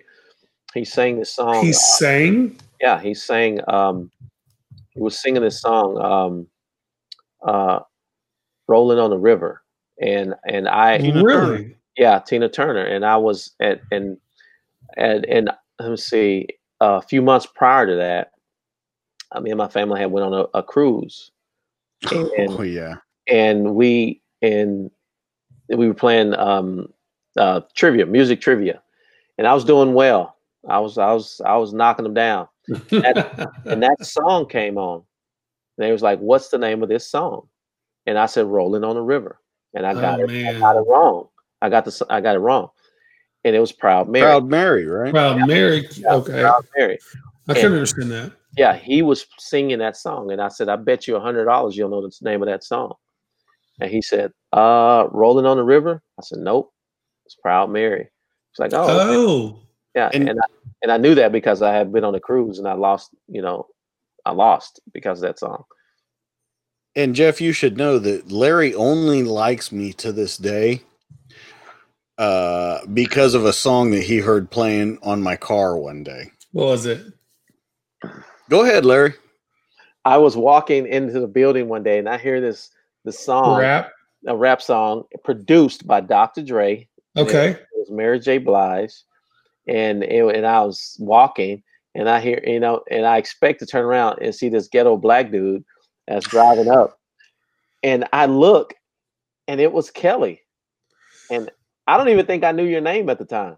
What song was it? It was um, uh, I'm trying to think of the name of it. Uh, family affair. Yeah, yeah. Oh, really? That's a good song. Yeah, and I looked over, and I looked at him. And I don't, I don't know if you saw me staring at you when you got out of the car. I'm like, I can't believe he was, and and it's fine listening to the song. I'm not saying the fact that he was listening to the song. It's just that I heard that I heard him before I saw him. That's how loud it was. yeah, loud it was. He was rolling up hard, dog. Yeah, He was yeah, rolling up hard. yeah, he was. He's trying to prove a point. I'm here to I'm here to eat. I'm here to eat. But here, you know, here's the thing, and, and the reason I bring that up is uh, one perceptions. And we need to talk about that because I think that it's Important important that we talk about perceptions from the public, Mhm. perceptions from police, perceptions from the suspect's point of view. And you thought, without even looking up, what did you think about that music? Who was rolling up on you? It had, it had to be a black dude, uh, black, black, black female actually. I just thought. it Oh, was- female. Yeah. There, that's Yeah. Thanks for giving him that sound bite. Thank you so much just for saying that. be- because it's Mary, it's Mary J. Blige. You know what I mean? And and, Yeah. and Hey, listen, Notorious B.I.G. rapped with Mary J. Blige. I don't want to hear that shit about it was a girl rolling Oh, up. no, I'm not saying it. I'm not saying it because my wife, my wife loves Mary J. Blige. So it just Uh, you're not helping things. So Dustin was both in tune with rap and female rap. So that that's a strong perception though. When you go into this situation, is it different this time because when we talk about the headquarters shooter, okay? Huh? And you're talking to him and you go through everything and finally you get to where you're cussing him out to get out, right? yeah, And then we move to this one. As you come in, you know going into this, and it's the same thing I asked Matt. This is not going to end well. Th- No. It's someone is not winning this one. Yeah. Someone there's going to be. This is a zero sum game. Someone's going to win. Someone's going to lose this one. Does it change how you approach the situation talking to him? usually, but in uh, in a s- uh, small part of me said I can I can get it. Okay. I, I can I can- Even though you said I'm going to die here tonight. Yeah yeah. Be, be, I, I said that because I didn't know where he was. You know what I'm saying? Okay. You know what I'm Not saying? because of your negotiating skills, yeah, but because of your location and not knowing Mhm. what vantage point he had on you. yeah. Because you ever you ever see a movie where like the the hero Tom Cruise or whoever is hiding in a in Right. a, in a you know office building and you get the, the three bad guys that's searching the office building to kill him and Well, that's Die Hard. Yeah yeah like like perfect like die hard. Die hard um um bruce willis had the advantage. We don't you know you you think it's three bad guys with rifles or whatever case may be is looking for bruce willis. Bruce willis has the advantage because he can get them at choke points. He knows where they are. They don't know where he is he can He's get got a radio. yeah, he, I mean, he can get him at doorways. and He knows what's up. yeah, so that's that's why I was saying that you know he because he has the advantage. because it, it you know you you could funnel us down the hallway and we don't know where he is, but he knows where we are because he Was hears- there any point you felt like you had the advantage? Uh, no, no, not no, No? no, point, not no, no point at all. Uh, No because because it's it's hard to have the advantage from a guy who has nothing to lose, because he's going. And this guy didn't. Like he he was saying, you know, he even said, you know, from talking to Baines, um, he's talking about all sorts of crazy stuff. So, in your experience talking, what was there any things he said that you can remember that were like, this guy ain't right? Um, no, not not at all. I mean, he was very lucid, very um, he, he was he was correct on a lot of stuff he was saying. You know, he was, and you know, James Boulware told me he told us where Osama bin Laden was, so I knew he was a little detached from reality. You know, but this guy, um, he, you know, I'm sure for you know, uh, I don't know, a psychologist would say he was he was delusional, but but I don't I don't like to say people are- are crazy because he, when you say somebody's crazy, it's dismissive. It's dismissive. I of agree their- with that. It's dismissive of their motives. Like, oh, that guy's, you know, why did he do that? Oh, this guy's crazy. But this guy, No, it's too easy. yeah, this guy wasn't crazy to me.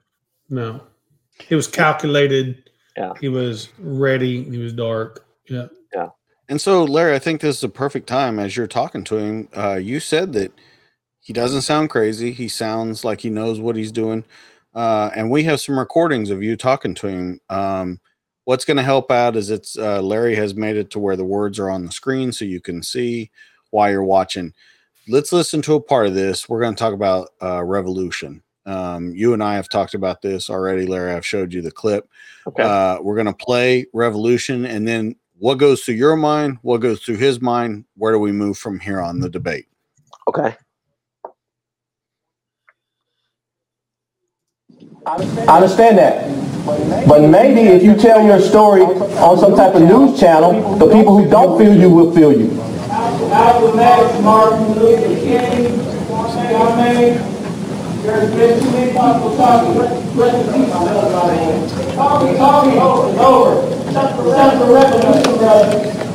You are my brother, turn the on both sides. No, it's not, not, not.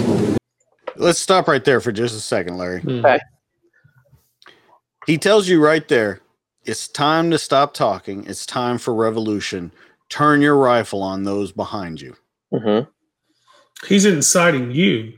Yeah. Let's talk about that, man. That's a powerful thing to tell you to Like, turn on no, your yeah. brothers. Yeah. because and- and, and you would agree because we, we've already established that he was there to kill white cops that was his Yeah. Motive Mhm. and the thing that i think is interesting about that part is he's using you as another black man Mhm. to carry on his idea Yeah. um but he thought he was so into his thought that in his brain it registered that all I got to do is tell this guy to turn around. He'll do what him and I. He wouldn't have ever told that to Baines. Yeah, no, no, he wouldn't. have. And and Yeah. the the first thing he did, and and it, when he, you heard him say, "If you are my brother," so therefore he knew I was black. But before he didn't know I was black. Yeah. He even said, "You don't sound black." Yeah, and I told yeah, I told him I I went to college. That's why I don't sound black. And he laughed, and he he started laughing, and and immediately I knew I can get that emotionality down. When I can get when I get him laughing, that emotionality will go down. When that rationality will go up. So yeah, he he definitely wanted me to be on the But stage. let, let's talk about that statement right there. He says, You're not black. And you said, I went to college. That's why I don't sound black. Mhm. That's one of those statements that heard from the outside, people don't understand it, but there's a meaning that comes behind it. Yeah, And so I want you to have the opportunity because that's in the book. And what I don't want is people to get the wrong perceptions reading the book. I want you to explain that because that that in itself is a crazy statement, but it's a true statement. You're an Yeah. educated man.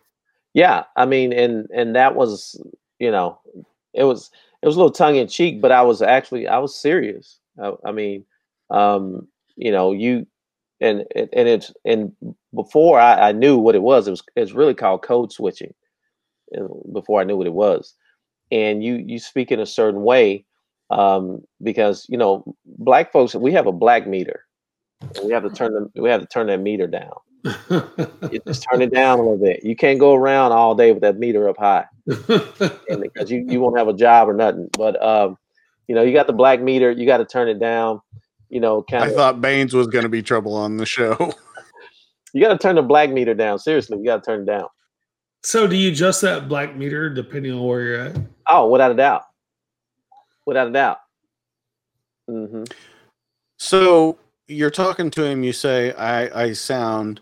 I sound like this because I'm educated. I went to college. He's talking to you're trying to talk to him. And and once again, let's reiterate the point. Your whole job, your whole job tonight is not to kill this guy. Is Right. to talk him out. That is your Yeah. job. Yes. Yeah, it, it and um that's that's true. Uh that's my job, but also part of it is to get him in a position for us to kill him. Right. Okay. uh, You know what I mean? Agreed. Kind of Uh, like Still- James. Still Yeah, talking. yeah, You're yeah, not assaulting. yeah, Still no. talking. Yeah, yeah, without a doubt. So he tells you the time for talking is over. Mhm. I want a revolution. Right there, you're hitting a dead end. That's a that's a wall right there. Mhm. How do you break through that wall? Keep the conversation going. Because I understand. I understand what he meant by that.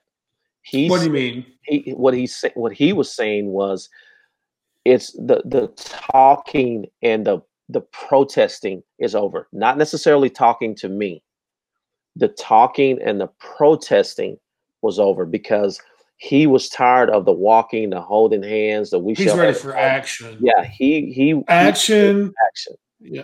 Okay. yeah that's what he was saying the, the time for talking is over because he said malcolm x martin luther king and all those people they talk talk talk He talk, he talk. brings up And they all died. yeah yeah yeah he brings it up and that's what he was that's what he was meaning he was saying that time for talking is over time for action and he wanted some bloodshed basically And so you, Including his you own. Yeah. yeah and so you talked to him about all this. You talked to him, Malcolm X, Martin Luther King, uh, Kwame. He brings up the Gullah Wars to you, Yeah. um, and and you you even told him you're gonna have to give me a minute. I don't know that.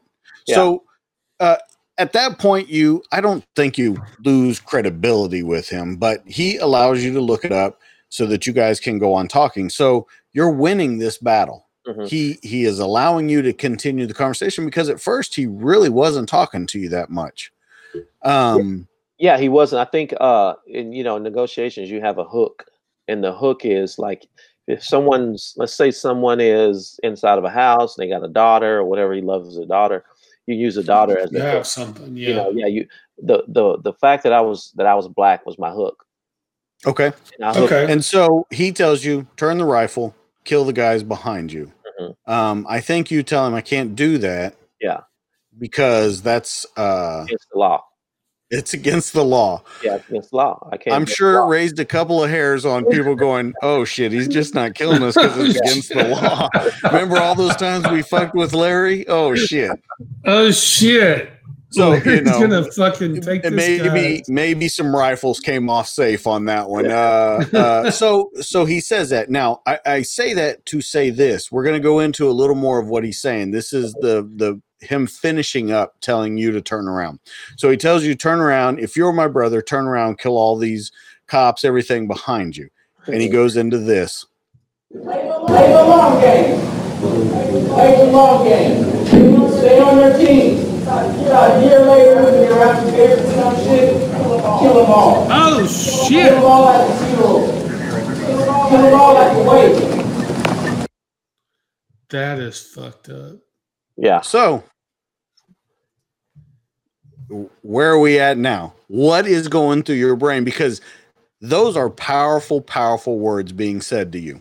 yeah that um that resonated as far as what his mindset was um he's trying to call me to arms even though i'm trying we're trying to kill him you know what i mean that that was that was something. He's trying to convert yeah. a good, highly qualified police officer, SWAT, negotiated training.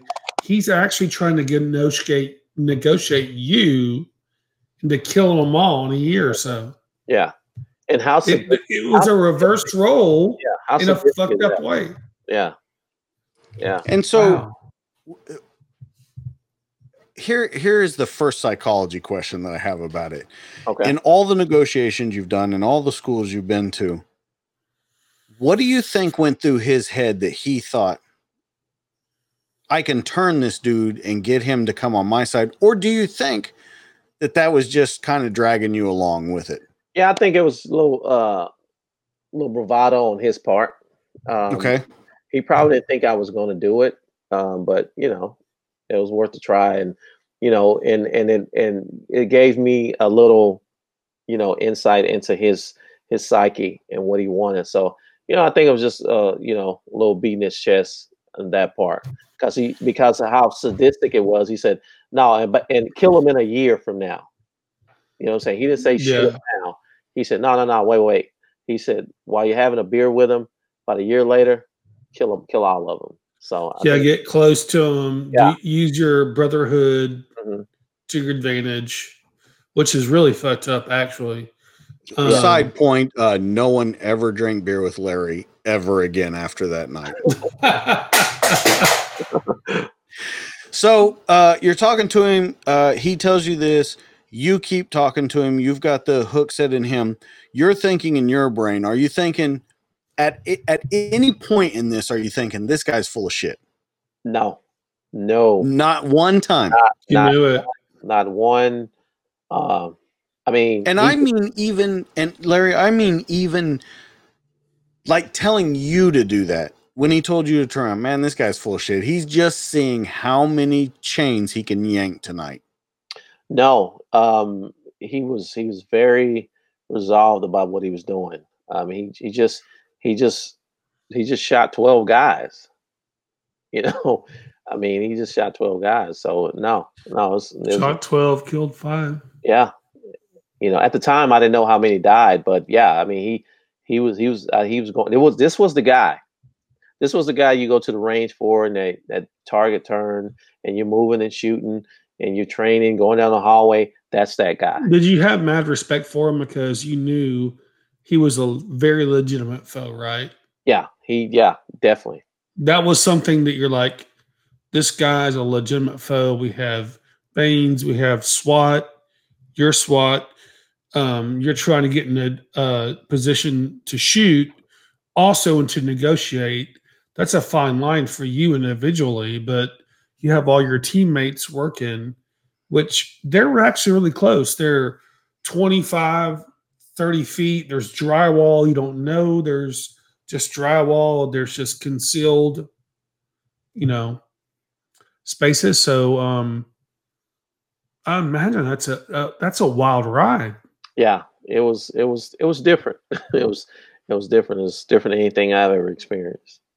So do you go to your bag of tricks because in every job, experts in their field have bag of tricks. Mhm.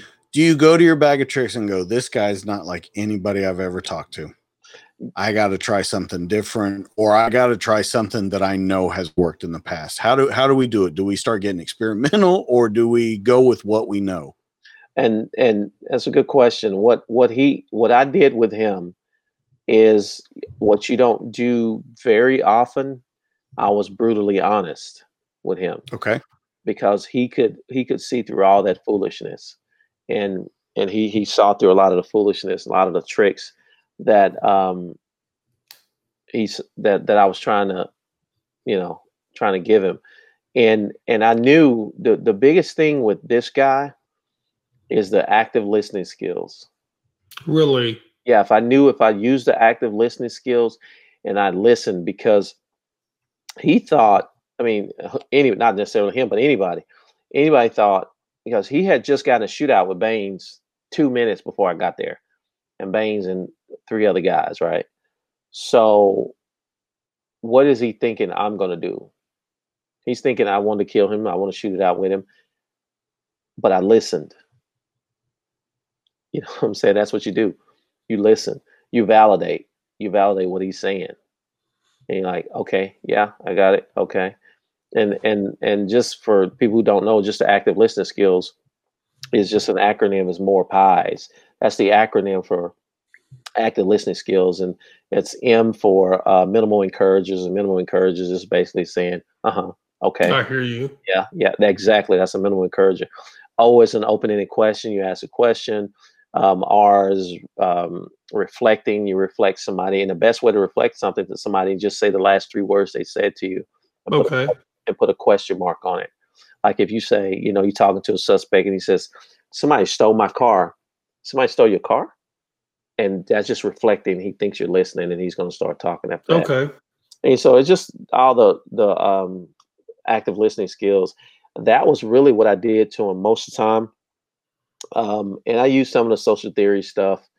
Um, and um, then the social theory, the last one is liking, and how you make people like you. You um, tell something personal about yourself. Okay. I mean, you don't tell them, you know, my wife is leaving me, or my, I'm getting my house foreclosed on. But you would say, if you talk to somebody, you know, just like let's just just imagine you're on a flight and you sit next to a guy and he's got a Baylor shirt on, Yeah. and you ask him, you said, "Hey, did you go to Baylor?" Yeah, I went to Baylor.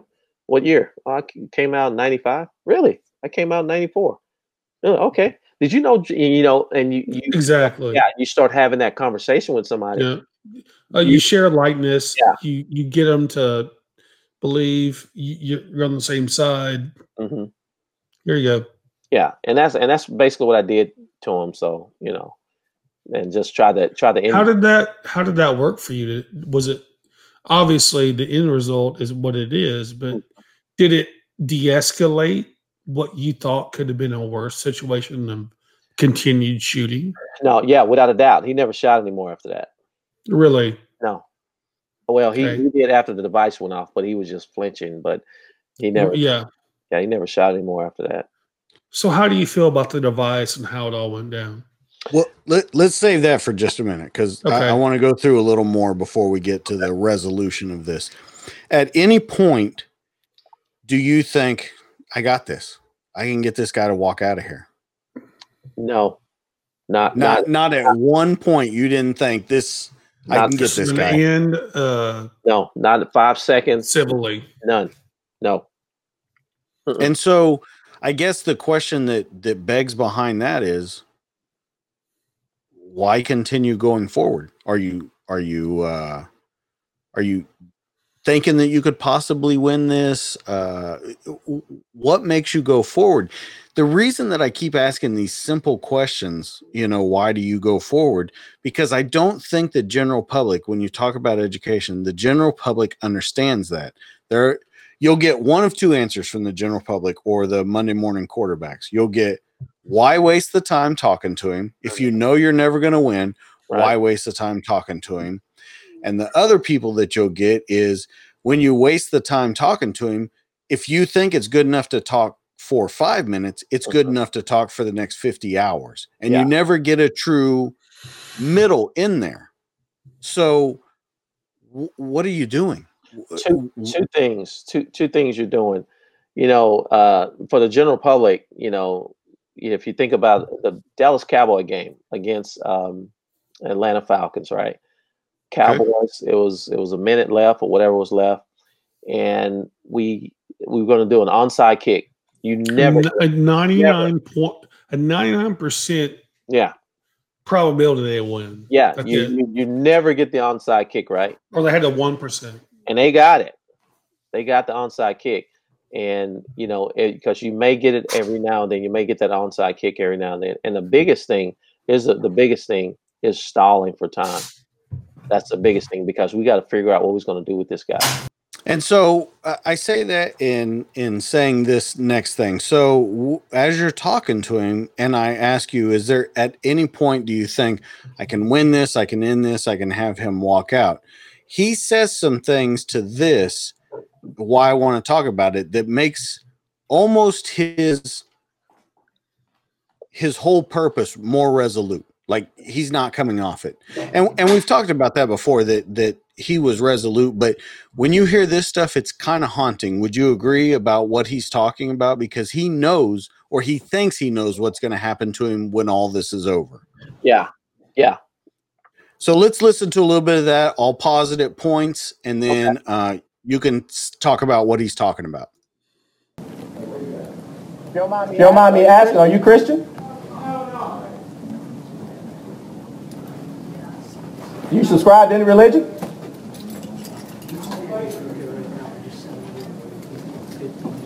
Say it again, I didn't hear you. I got you. Yeah, I subscribe to Christian, man.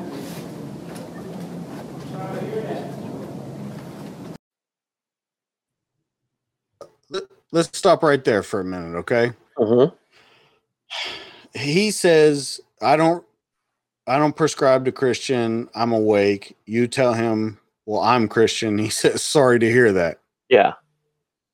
Once again, we're to a situation where no win. There's no win out of this argument.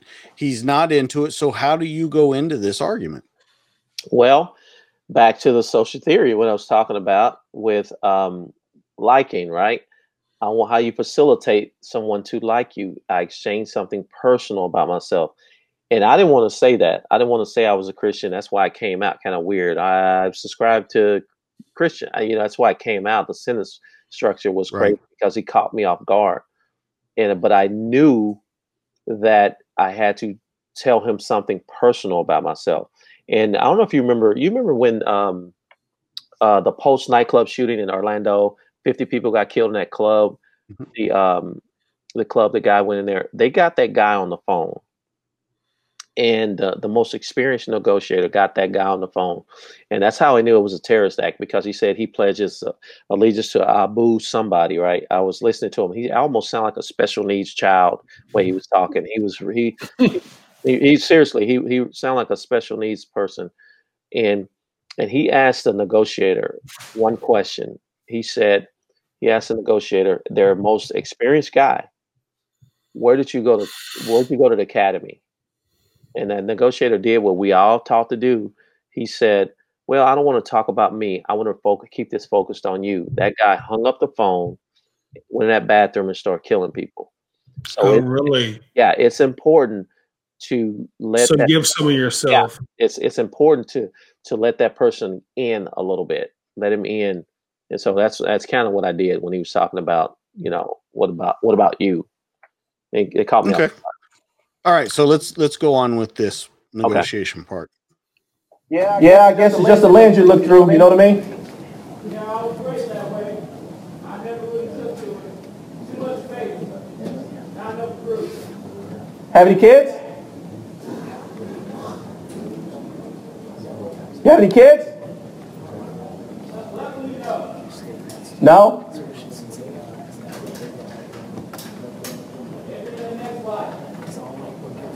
You believe in the afterlife? Oh, yeah. But you're just not religious. Okay?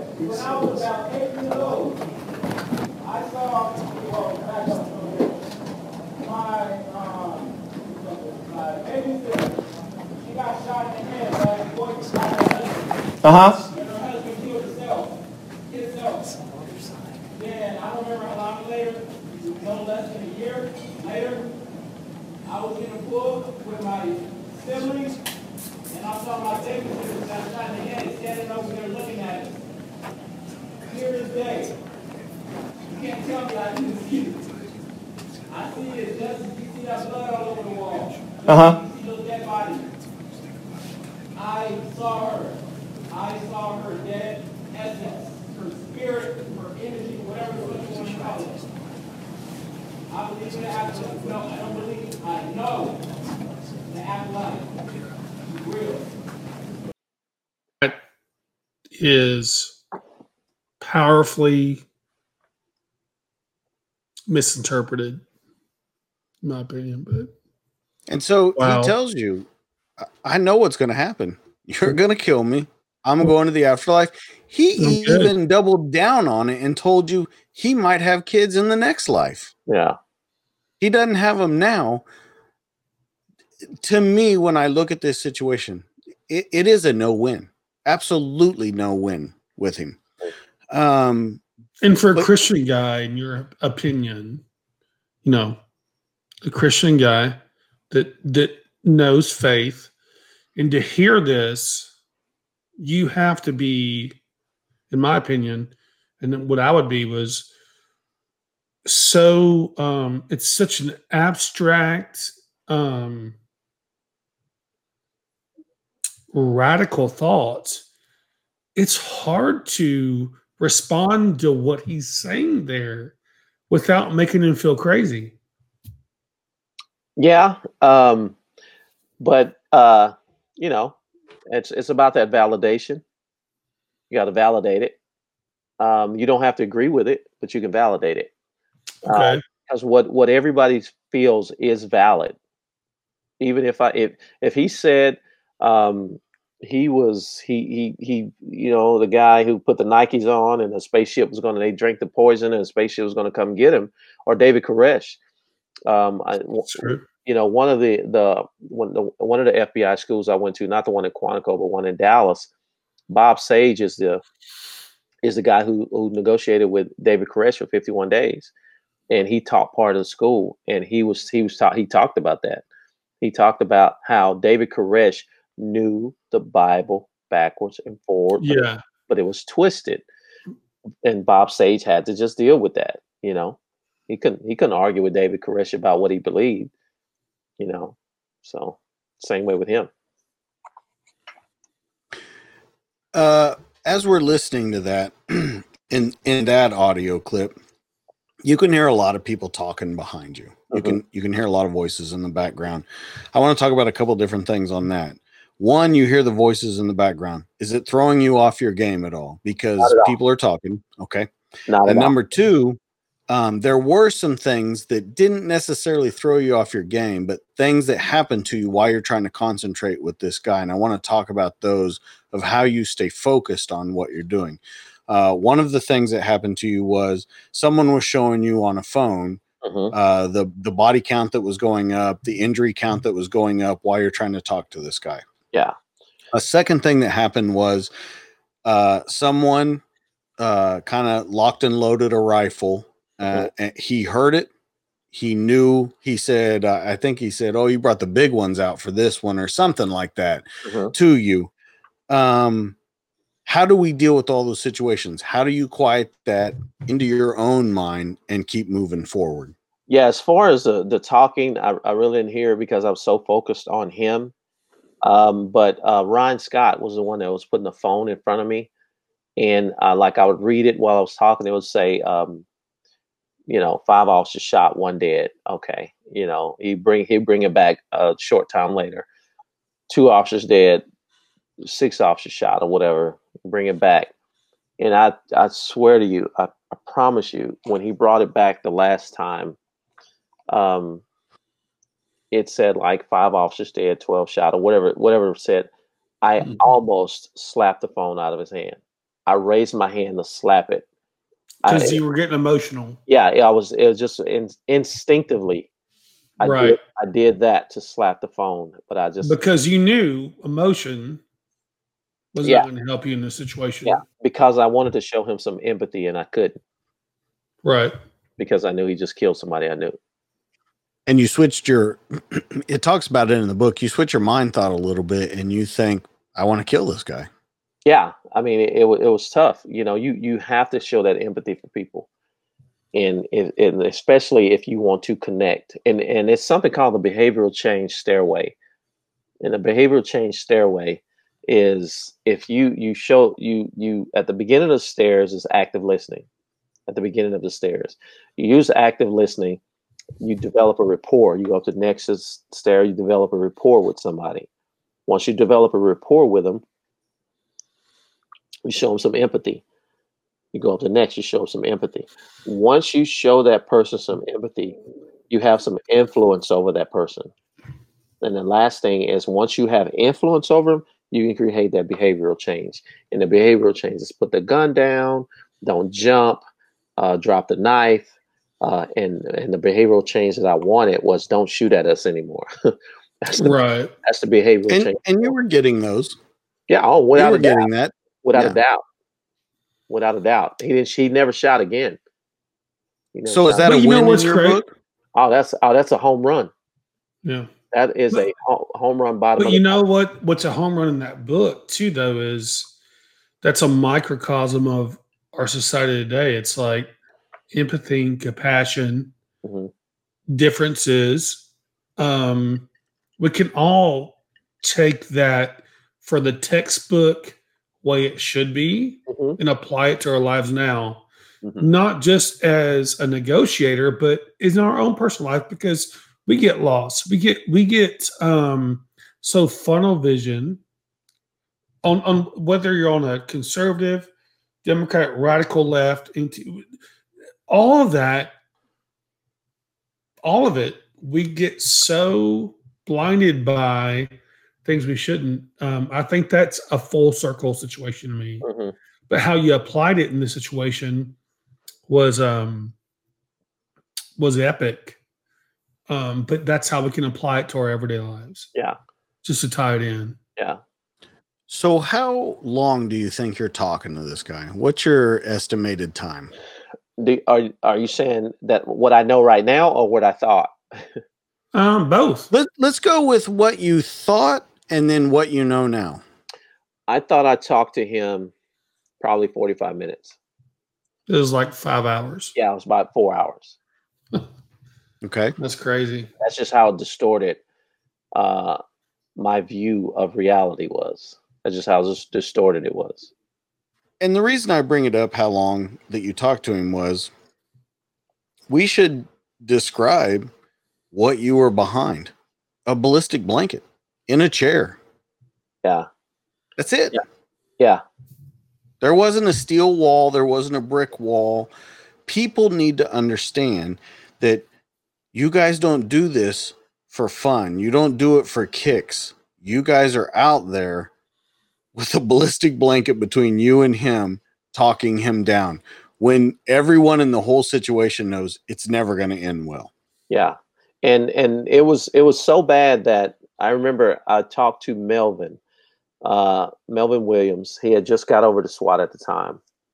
And I told him, and Wante was the Jerry Wante was the guy who switched out his magazine and got a rise out of him. And and Jerry Wante was about eight feet from us across the hall in the doorway, in the uh, doorway of the stairwell, holding cover. And I said to I, I said to Melvin, I said, hey, if he charge us, if he comes out at us, he's going to probably get one of us. But I said, we have to give the priority of fire to somebody. I said, we I said, Wante, we're going to give it to Wante. So, and the priority of fire is if he runs between us, we would be shooting at each other. So, what we're going to have to do, Melvin, we're going to have to either push left or push right because Wante is going to be shooting at him because we have to get a priority fire. And I said, if he get past Wante and get to this location, this is a this is our no-go line, you know, and we're talking. We had to actually discuss that if he got through us, if he I mean if he charged us like he did that dart Right. if he charged us, we can't shoot at each other. We're gonna have to let those guys on that side of the hallway shoot. Take care toward of it. us.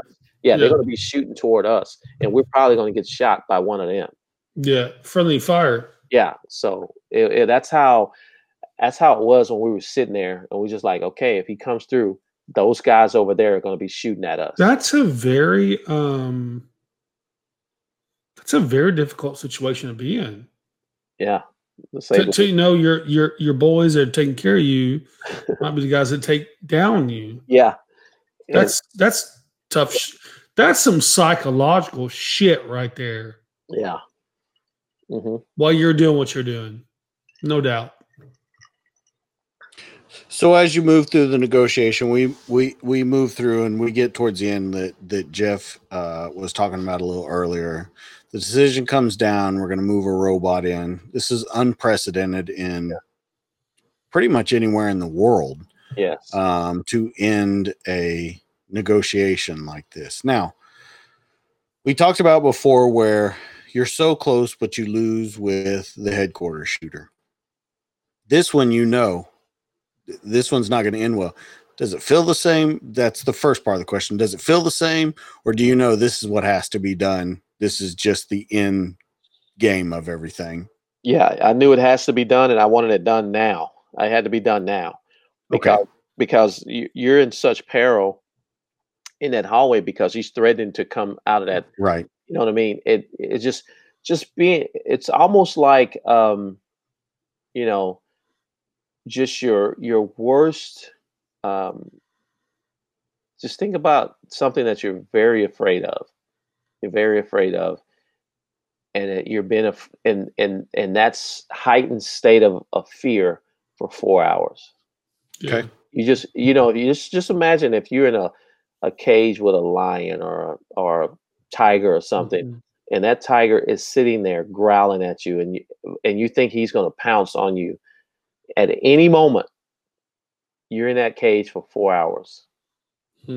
Right. That's so you and you know it's time to end it. So they make the decision to move the the robot in there. Uh-huh. Uh, the robot takes him out. It it's over. First, well, I think we should point out first the explosive goes off. You hear more rounds coming off. The first thing in your head is we didn't kill him. Yeah, let me let me let me talk about the set that up real quick about the about the robot. Um, Are you talking about when you moved to the stairwell? yeah, what what happened was um, we had to get off the floor because we didn't know what it was going to do. Um, And how I set the robot up is uh, when I was in Quantico, uh, one of the uh, uh, FBI negotiators, uh, I think it was I think it was um, his name was Vince Delfonso, and Vince was one of the guys that negotiated the uh, Captain Phillips movie when Tom uh, Tom Hanks plays. He was one of the that negotiated with the Somalis or whatever. But anyway, he taught part of the school. But anyway, he talked about when the, the guys, the Bundy guys that took over the Federal Reserve in Oregon, really took over the Federal Reserve for a couple of weeks. And they were just eh, the Bundy guys was was some of them were, were in Nevada. It was over the land, and that that it was. I remember guys- that. Yeah, Yeah. I remember that. The uh, the he was Vince was one of the guys that was- that was negotiating with those guys in Oregon, and um, he told a story about how they were going to assault those guys, those guys, and he would say they would drive the APC up, armored personnel carrier up, and on, he'd get on the phone with the guy and say, "Hey, we're going to drop you off some food."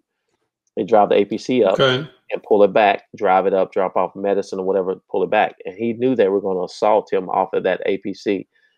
That's why he was having. He knew HRT was going to assault him. That's why he was having him pull it up, drive it back, pull it up, drive it back. So I did that with the robot. I told um, um, Micah, "Hey, uh, the robot is on the fritz or whatever," and we move it back. We kept moving the robots, and I knew we were going to switch them. Me and I didn't want him to shoot the robot, so that's why I I, I told him we're going to give a I, I'm going to give you a phone so we can talk on the phone. And so I was moving the robots, so I knew we were going to switch the robots when I when I when I when I left, and I, I act, actually asked him an open-ended question. So he was talking. I just picked up the shield, went across the hallway, and that's when the robot came around. So, and and and Well- the robot, robot almost didn't go off it, it- because it was it was it just wouldn't go off because it was too far away from those guys, and they were counting down and wouldn't go off. It was just it was just rough. So, but I think it's interesting, and I, I, I want to talk about you moving to the stairwell because as you're talking to him, uh, you're telling him, "Hey, the robots are going to be in and out of the hall." You're you're desensitizing him to this everything that's going on. When everything comes down to the end, I thought it was crazy in the book where uh, you're essentially leaving the area to let the robot do what it's got to do, and he's calling out to you, "Hey, hey, did the same thing you're saying to him. Did I lose you? What, what's Yeah. going on? I can't hear you. And he kept saying your name, Larry, Larry. Hey, where are you at, man? And then what goes through your brain? It's it's got to be a, a, a 17 different emotions at once.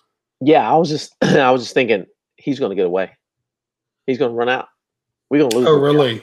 Yeah, we're going to lose this guy because he kept asking me, "Hey, where'd you go, Larry? Where'd you Oh, go?" so he thought he was scarce and on the run and going to be. yeah, I thought he I thought he was going to run out. I thought he was going to leave. And I was Hmm. like, "We can't lose this guy. Uh, we this this has to end now." This has to end now. And I was just, I was, I was done, man. It was four hours. I had been talking constantly for four hours in a state of panic, basically. So I said, it's got to end now. So that was my biggest emotion. Robot goes off, uh, eliminates the threat. Um, they move forward for a kill check and all that kind of stuff. Do you go on that kill check? No, uh, what happened was uh, the guys opposite of us on the other side of the hallway, it blew their wall out. It blew their wall out. And so when Matt Matt Smith and those guys went back up after the device went off, they could see him because their wall was gone at- now. You know, because it was only just a wall between them and him. Right. They could see him doing the agonal breathing, and basically the agonal breathing is, you know, you're breathing just you know your body's dying, but it doesn't know it's dying. You just do the agonal Right. and that's what it, that's what it was. That's what he was doing. So, what was your response instantly? Were you relieved? Were Oh you? my- Oh my God, yeah. I was I was like, thank God. I'm just I'm ready for this to end. I was ready for it to end. I, I was I was I was done. I was done. Had you ever felt like that before on a negotiation, or was that the first time you felt like, man, I'm glad this is done? Yeah. I mean, of course, you always at the end of something you're glad that it's over, but was But this the first so time serious, in your career yeah. where you were like, "Ah, man, I'm I'm glad I'm not doing this anymore." Yeah, um, I was I was so happy that it was over because, you know, usually when we're doing the negotiations, we're sitting on the phone. Um, I'm I'm safe. I'm I'm in Yeah. I'm in a car. I'm on a command post or whatever case may be, and you're not in peril. But you were in harm's way. Yeah. You were in shooting distance. You Yeah. were you were there the whole time. And you know, and at, at one time, I before the ballistic blanket got there, while I was talking to him, I'm thinking about we're we're the reason why Swante switched his magazine out because we were just going to shoot at the sound of his voice. I was going to ask him a question, and once he started talking, all five of us was just going to start. I mean, dump everybody, dump a mag into that wall where he is. so while I'm talking, I'm thinking, man, he's probably doing that to me. I'm the only, Oh. yeah, I'm the only one talking. Nobody's talking, so he That's can, good point. he can hear where I am. Yeah. So I started walking up and down that hall just a little bit. I mean, up up and down that wall, just so you know, if he starts shooting, hopefully he'll shoot behind me or in front of me or whatever. So So you're a moving target. yeah, it was it was rough. Damn. So the thing we asked Matt was when it's all over, you go downstairs, you uh, take all your gear off. Um, everything's over. Of course, people go back. They had to give their rifles and pistols. I don't think you were involved in that part. Right. I just had to um, go where they give up their down and right. The thief and the thieves. so the the big part that we talked to Matt about was, um, and I think this is extremely important in this story, driving home. Mhm. What goes through your head? Honestly, I don't even remember it. Um, I don't even remember driving home. I don't even remember coming home. My wife told me that when I got home that Really? mor- when I got home that morning, she hugged me. Um, I don't remember that. Um, it was just Is your wife named Shane or Sean? Shan, Shan S H A N. Shan. Her name is. La, La- she's got a black female name, Lashandra, but we just call her Okay. Shan for short. Shan. See, there you go again with the you, you can't do that. All right, so you get home, you don't even remember. This is where the story takes a turn, and this is where I thought the most interesting part of your story, and I think Jeff, you did too. This Yeah. is the most interesting part of your story. So, at this point, how many years have you been a cop? Um, 21, 21 years. Okay, so 21 years. SWAT, how many years? 13. How many years as a negotiator? 13. Like a, a well, I mean, where you're you are the, not the head of the negotiators, but where you're taking the the majority of the. How many years do you think? Um, I would, you know, probably, probably the last five six years. Um, you know, being the the lead negotiator for my squad. Okay. You know, So you have all these things. You have all these years on negotiator, undercover work, numerous, numerous entries, Accolades. commendations, Yeah. all this kind of stuff. Uh, this one changes you. Yeah. Um, you talk about in the book that you never had security on your house. Um, you had security, of course, where they build it and they put it in the house, but you never worried about it. No, never. You cut it off. started worrying about it. I had it redone actually. Okay. Really? Yeah, I had the cameras installed, and I had a I had a whole I had it revamped after that. Why? Um, because You got 21 years as a cop. You've seen everything, man. No, I had never seen that. Um, my my security was taken. Um, you know, um,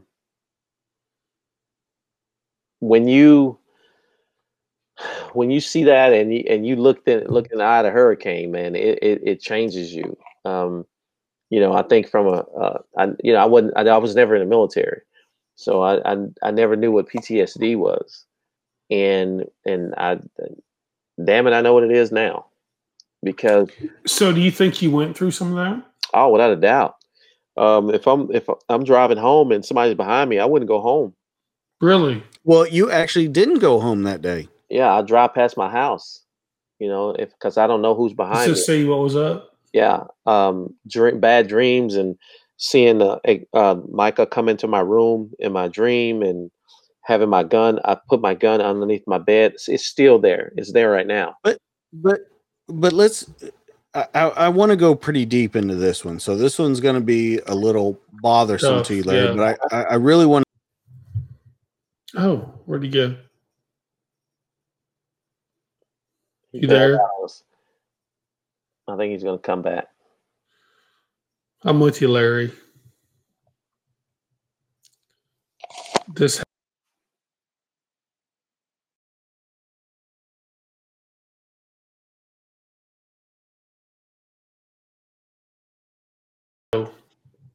Okay, so it says we're live again, just like last week when these interviews go long. Sometimes this happens. So this will be part two of part two. But And this is I- a good part. So I hate to break it up at that part that we're at, but Larry, let's get into it. So you say you've never had PTSD. You've never had your alarm system on. You've never worried about it. You've never not driven home exactly at that time. All those things, you've done them now. hmm What makes the difference? Because here's the thing you know that that threat is gone. Do you think that threat's coming back? Do you think that threat may take another form? What made it difference? Because you've stared in the eye of the hurricane hundreds of times. but but not to that extent. Uh, like I said, usually um, um, I'm on a phone. You know what I'm saying? I'm I'm I'm I'm safe, um, and just and it, it almost like your innocence was taken in in a sense because, um, you know, for for a guy to do that based on the fact that something that happens in another state it, it, wa- it wasn't anything that Dallas PD done. Right. It wasn't anything that we did. So you know, the you know these guys, um, you know, let's just say it was ten guys, a- Okay. a coordinated effort that say, hey, we're gonna go and do this, this, this, and this. You know, so it was just it, it, it was the innocence of it was gone. Like, man, I can't believe that somebody would actually do this. You know.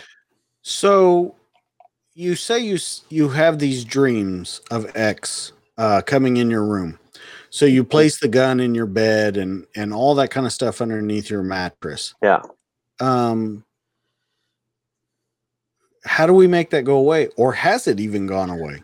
Yeah, it went it went away. Um, you know, it, it went away pretty quickly. After may, uh, maybe when I say quickly, I mean you know, a couple months. you know, and That's a long time. Yeah, that's. Not Yeah. really quickly to be No, no, that's bad. fucked up. Like you know, you're with your wife, you're with you. Yeah, you know, That's that's a that's some tough shit, no doubt. yeah. It it it it was it was a while. I mean, you know, it, it went away. I'm, yeah. um, So Well, good for you. I'm glad it do How does it and we asked Matt this same thing. How does it affect your family first off? I remember the the day after this happened, and I'm um I'm on a treadmill. I'm running on the treadmill because I need to work out. I'm like, man, I got I just got I need to work out. To So- burn it off. Yeah, so I'm on a treadmill and I got my Beats, my uh Beats by Dre on, so I'm jamming. That's a little humble brag that he has beats. yeah, but whatever. probably uh, Mary J. Blige or something. yeah, like that. probably, probably, And- probably. You're a and, uh, black female now. Yeah, yeah. And my my wife is playing like the tickle monster was my son or whatever. You know, she's tickling him and he's screaming like you know. And to me, and it is kind of strange, but to me, he's he's screaming for help. Right. Okay. You know what I mean? There's an association with that. Yeah. And I'm running, and he's screaming, and I can see Yeah. them. I can see them running and playing the tickle monster and all that, but it scared the hell out of me. I bet. I mean, it, it was weird because I see them, I see them playing, I see them, ha- but just the screaming, it scared mm-hmm. me because though when I went downtown, the the people were screaming, and it, it was just a correlation between it. It's just, and I jumped off the treadmill. I jumped off while I was going, and I yelled at my wife. I said, "Stop chasing him!" And they both looked at me like, "What the heck is wrong with this guy?" You know. And I, I explained it to her later, but they didn't understand. But you know, that's that's um a very relatable common thing. And and honestly, I'm surprised you weren't stricken by some other stuff because um that's one of the worst shootings, if not the worst shootings on US soil, much less in Dallas, but in America. And you were a huge part of that. And, and actually, you were a hero and and and got the bad guys down, but you still have worries and PTSD because how fucked up it was, if you don't mind me saying that. Mhm. And um I've got mad respect for that, man. Like that's that's some real drama shit. Um and good looking out on you um and your family. And to be able to tell your family how you feel and, and let them deal with it, that's a that's a big part of the equation. It really is. In them understanding what you went through. Mhm. So, Larry, you and I had talked uh, about this, and it mentions it in the book, but I think it's it's very important to bring up now. Um, when you used to come home from work, you would have like one drink, maybe Yeah. like a beer or something to relax or kick back or whatever. After this incident, you saw that your alcohol intake went up, Yes. uh, and and not just went up, went up drastically. Would you Mhm. agree with that Yeah. statement? hmm And so this is once again where I want to drive the point home. And, and we talked about it with Matt. A lot of the people look at uh, police officers as robots, that they go Mhm. out and they do this job and they go home and, and y- watch TV and it's all over. It's not. You carry this stuff with you for the rest of your life. hmm Um, you have mentioned specific incidences where you don't drive home. You change the security in your house. You have bad dreams. Not only did you have bad dreams, which to me almost brings it full circle, when you were younger and you had the dreams of chasing someone and they Mhm. shot you, and when this ended, you had the dream of X coming in your room and Mhm. killing you there. People think Yeah. that that that doesn't carry, but you carry that for the rest of your life. Do you agree? You'll probably carry that for the rest of your life. Yeah, without a doubt. Yeah. I, I Is mean, there a I- day that goes by that you don't think about it? No, not not really. I if I see a guy that looks like him, I think about it. Really. Yeah, I think about it, and and it's kind of weird that if I see a guy that looks like him, I watch that guy. I mean, as if as, as like if a hawk. yeah, as if that guy's going to hurt me. You know, it's kind of Yeah. Right. Yeah, And that so, guy's like, I'm just ordering a burrito, man. yeah, yeah. I'm just ordering a burrito. Like, what the fuck? I don't know how you came up with a burrito on the fly, but that, well, you know, that's it's nice. like Chipotle. I'm at Chipotle and I'm a burrito, but this guy's gonna me up. so the reason I bring that up is because it went for a while, but you had to have one the support of your family that kind of helped reel you back in. hmm Um, but explain to us the difference why you started drinking more. Of course, we know about the dreams and all that Mhm. kind of stuff, but there had to be something physically in you where you Mhm. you felt like you needed to relax. So, can you talk to that at all? Yeah, I I really didn't drink that much. I I never you know, drink over, you know, two, three beers. You know, just I never did it, and I and I really I still don't. But I just eh, the the drinking was more often.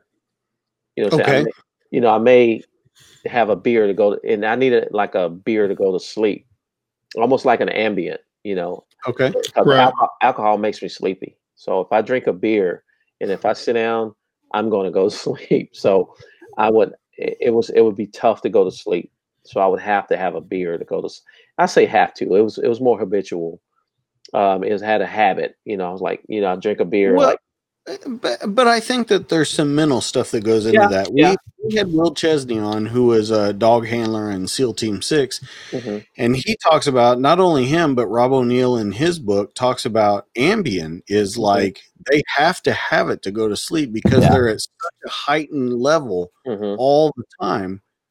And I think that it finally that's what the I guess you would say the straw that broke the camel's back was this incident. yeah, yeah, And I'll tell you this from my experience. I mean, not to take your, I mean, I have to have the to go to sleep sometimes. It's like a thing, like, you know, especially during this pandemic, It's Mhm. been like a weird thing. So, um, I don't want to turn to alcohol. I don't want Mhm. to turn anything bad, but at the same time, I like, I feel guilty for taking like an Ambien. hmm So I can re- definitely relate to where you're coming from. No Yeah. doubt. And so, what did you find? One, what did you find help bring you out of this? And two, what can other, whether they be police officers, whether they people that are just PTSD from the pandemic, hmm what did you find helped really kind of uh, help you out in this situation? I think more of uh, honestly that that helped me out was, you know, you know, I'm a religious guy. You know, Okay. power, power of prayer. You know, prayer meditation, and and knowing that there is a brighter tomorrow. You know Okay. And and Yeah. and that's what and you know, like I said, you know, I've had a lot of suicide uh, prevention training, and and so you know, I would tell people suicide is a permanent solution to a temporary problem Absolutely. you know, because the sun is going to come up tomorrow. So that once you have hope, once you have hope and like, okay, it's going to get better, that's really what you know brought me out of it. As far as, and you know, I'm I'm I'm a bullheaded like, and I, and I thought about it, man. I'm I'm drinking every every day. I'm, I'm mm-hmm. drinking every day, and I would tell myself, no, I'm not drinking today, or I'm not drinking for six months, and I'll quit for six. You know what I mean? It's just I'm I just have that you know, I'm driven like that. You know, I can, I would say, no, I, I'm not doing this today. And I'm, you know, I just, that's really how, what brought me out of it. And, you know, it's more of a machismo thing as far as I really needed therapy, man. Honestly, I, I need, I ne- I've never taken it. I've never taken therapy. So you need it. still have never taken therapy? No, no, never Any have. reason why? Uh, it's just the machismo thing, you know. I'm a man, that type of thing. E- even though I know I need it, Right. you know, I, I, you know, I just don't. I just haven't. Do you think you ever will? Yeah, I would love to do it, but it's just you know, Is it, you know, and Larry, I know you pretty well. Um, is it the machismo thing? Is it, or is it that there's a stigma attached to it?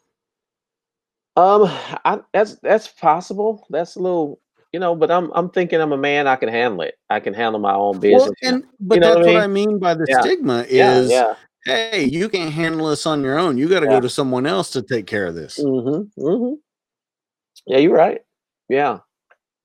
You know, even Yeah. even even um, you know, I, I actually want to go to, you know, therapy uh marriage counseling with my wife. I want to go. I really do. I just think it's good, it's healthy, you know. You know, it's Right. almost like it's almost like, you know, you go to the doctor for your your physical health, go to somebody for your mental health. Yeah, absolutely. Mhm. So uh, it's funny that you bring that up because that's one of the last questions that I wanted. To, I wanted to kind of end this one on a on a upswing with you. Mhm. For all the guys out there that watch the show, or for the the wives that watch this show, uh, or listen to the podcast, how can negotiation help their marriage? I I know exactly how because it helps Okay. mine. I, it it helps mine. Um, just the I, and I have this video that in one of my classes that I teach is it's just this woman. It's it's I don't know if you ever seen it. If I'm gonna send it to you if you if well, if you haven't seen it, it's Okay. it says it's not about the nail. You seen that video? Oh, where she has a nail in her Nail head. her- yeah, have Yeah, yeah, in her forehead. It's not about the nail. Right. And and that's what it's about. That you know, being um there, listening, not trying to save the day, not trying to, you know, say I'm gonna I'm gonna fix this. She said, I don't want you to fix it. I just want you to listen. You know, um, and that's just basically what it is. Have some just listen, have the active listening skills. Let her know you're listening. Um, let her know you're there. Let her know you care. Um, and that's basically what it is. Because when I don't use it, my wife tells me, "You're not listening to me. You're, you know." But I, I have to use it like you know the active listening skills. So it works well for you. Oh yeah, it works. It works. works works well. Well, Larry, uh, you know, I want to I want to kind of end this one. Um, it's amazing to hear your story. It's a uh, you know, not only with this guy, but with the other people that you've negotiated with, and and the book has two more people that you've negotiated with. Um, actually, it's got three more people that you've negotiated with. Uh, we talked about them a little tonight. There's an additional one about a female that we didn't talk about that you Yeah. negotiated with. It was a a jumper, Mhm. but it's a uh, it's a fantastic book. I think that it talks about you very well. I thought if I wouldn't have known you, you would have been like seven foot tall, and you know, just uh, Mhm. the the way she describes it. Um, and and I think it's great. Uh, what you did that night is absolutely, undeniably the mark of a hero Thank you. I appreciate that. to to sit there and take everything that was coming the ability for him to move on you so quickly to fire on you and to keep calm and to try and talk this person down when you knew that there was no solution to this Mhm. there was no way that this ended well and it, it's an absolute um, great story to tell and and uh, I told you when I when I saw you after it that it, you went up so many levels in my in my book after I saw it. It- it- It's unbelievable, and and people should tell you that on a daily basis. People should tell police officers on a daily basis that don't know what they go through. They might see little snippets on the TV, they might see little snippets in the news, but they don't see the personal effect that it has on these people Right. Right. and and you know we can't thank you enough for what you did that night I appreciate it. Appreciate it. Thank you. is there anything that you want to promote you want to talk about anything like that before we get out of here Not at all, but I appreciate it. Thank you, Kelly. Means a lot. so guys once again this is part two. We wanted to bring in the negotiator. I thought it went great uh, especially being able to talk about what he was thinking during the negotiations. The book is standoff. It's by jamie thompson. It's absolutely amazing. I'll put links to it in in uh, the show notes. So where you see the description of the show you'll be able to link on it in amazon and go buy it if you guys are having any kind of trouble with depression, PTSD, there are places that you can go. I'll put some links to those in there.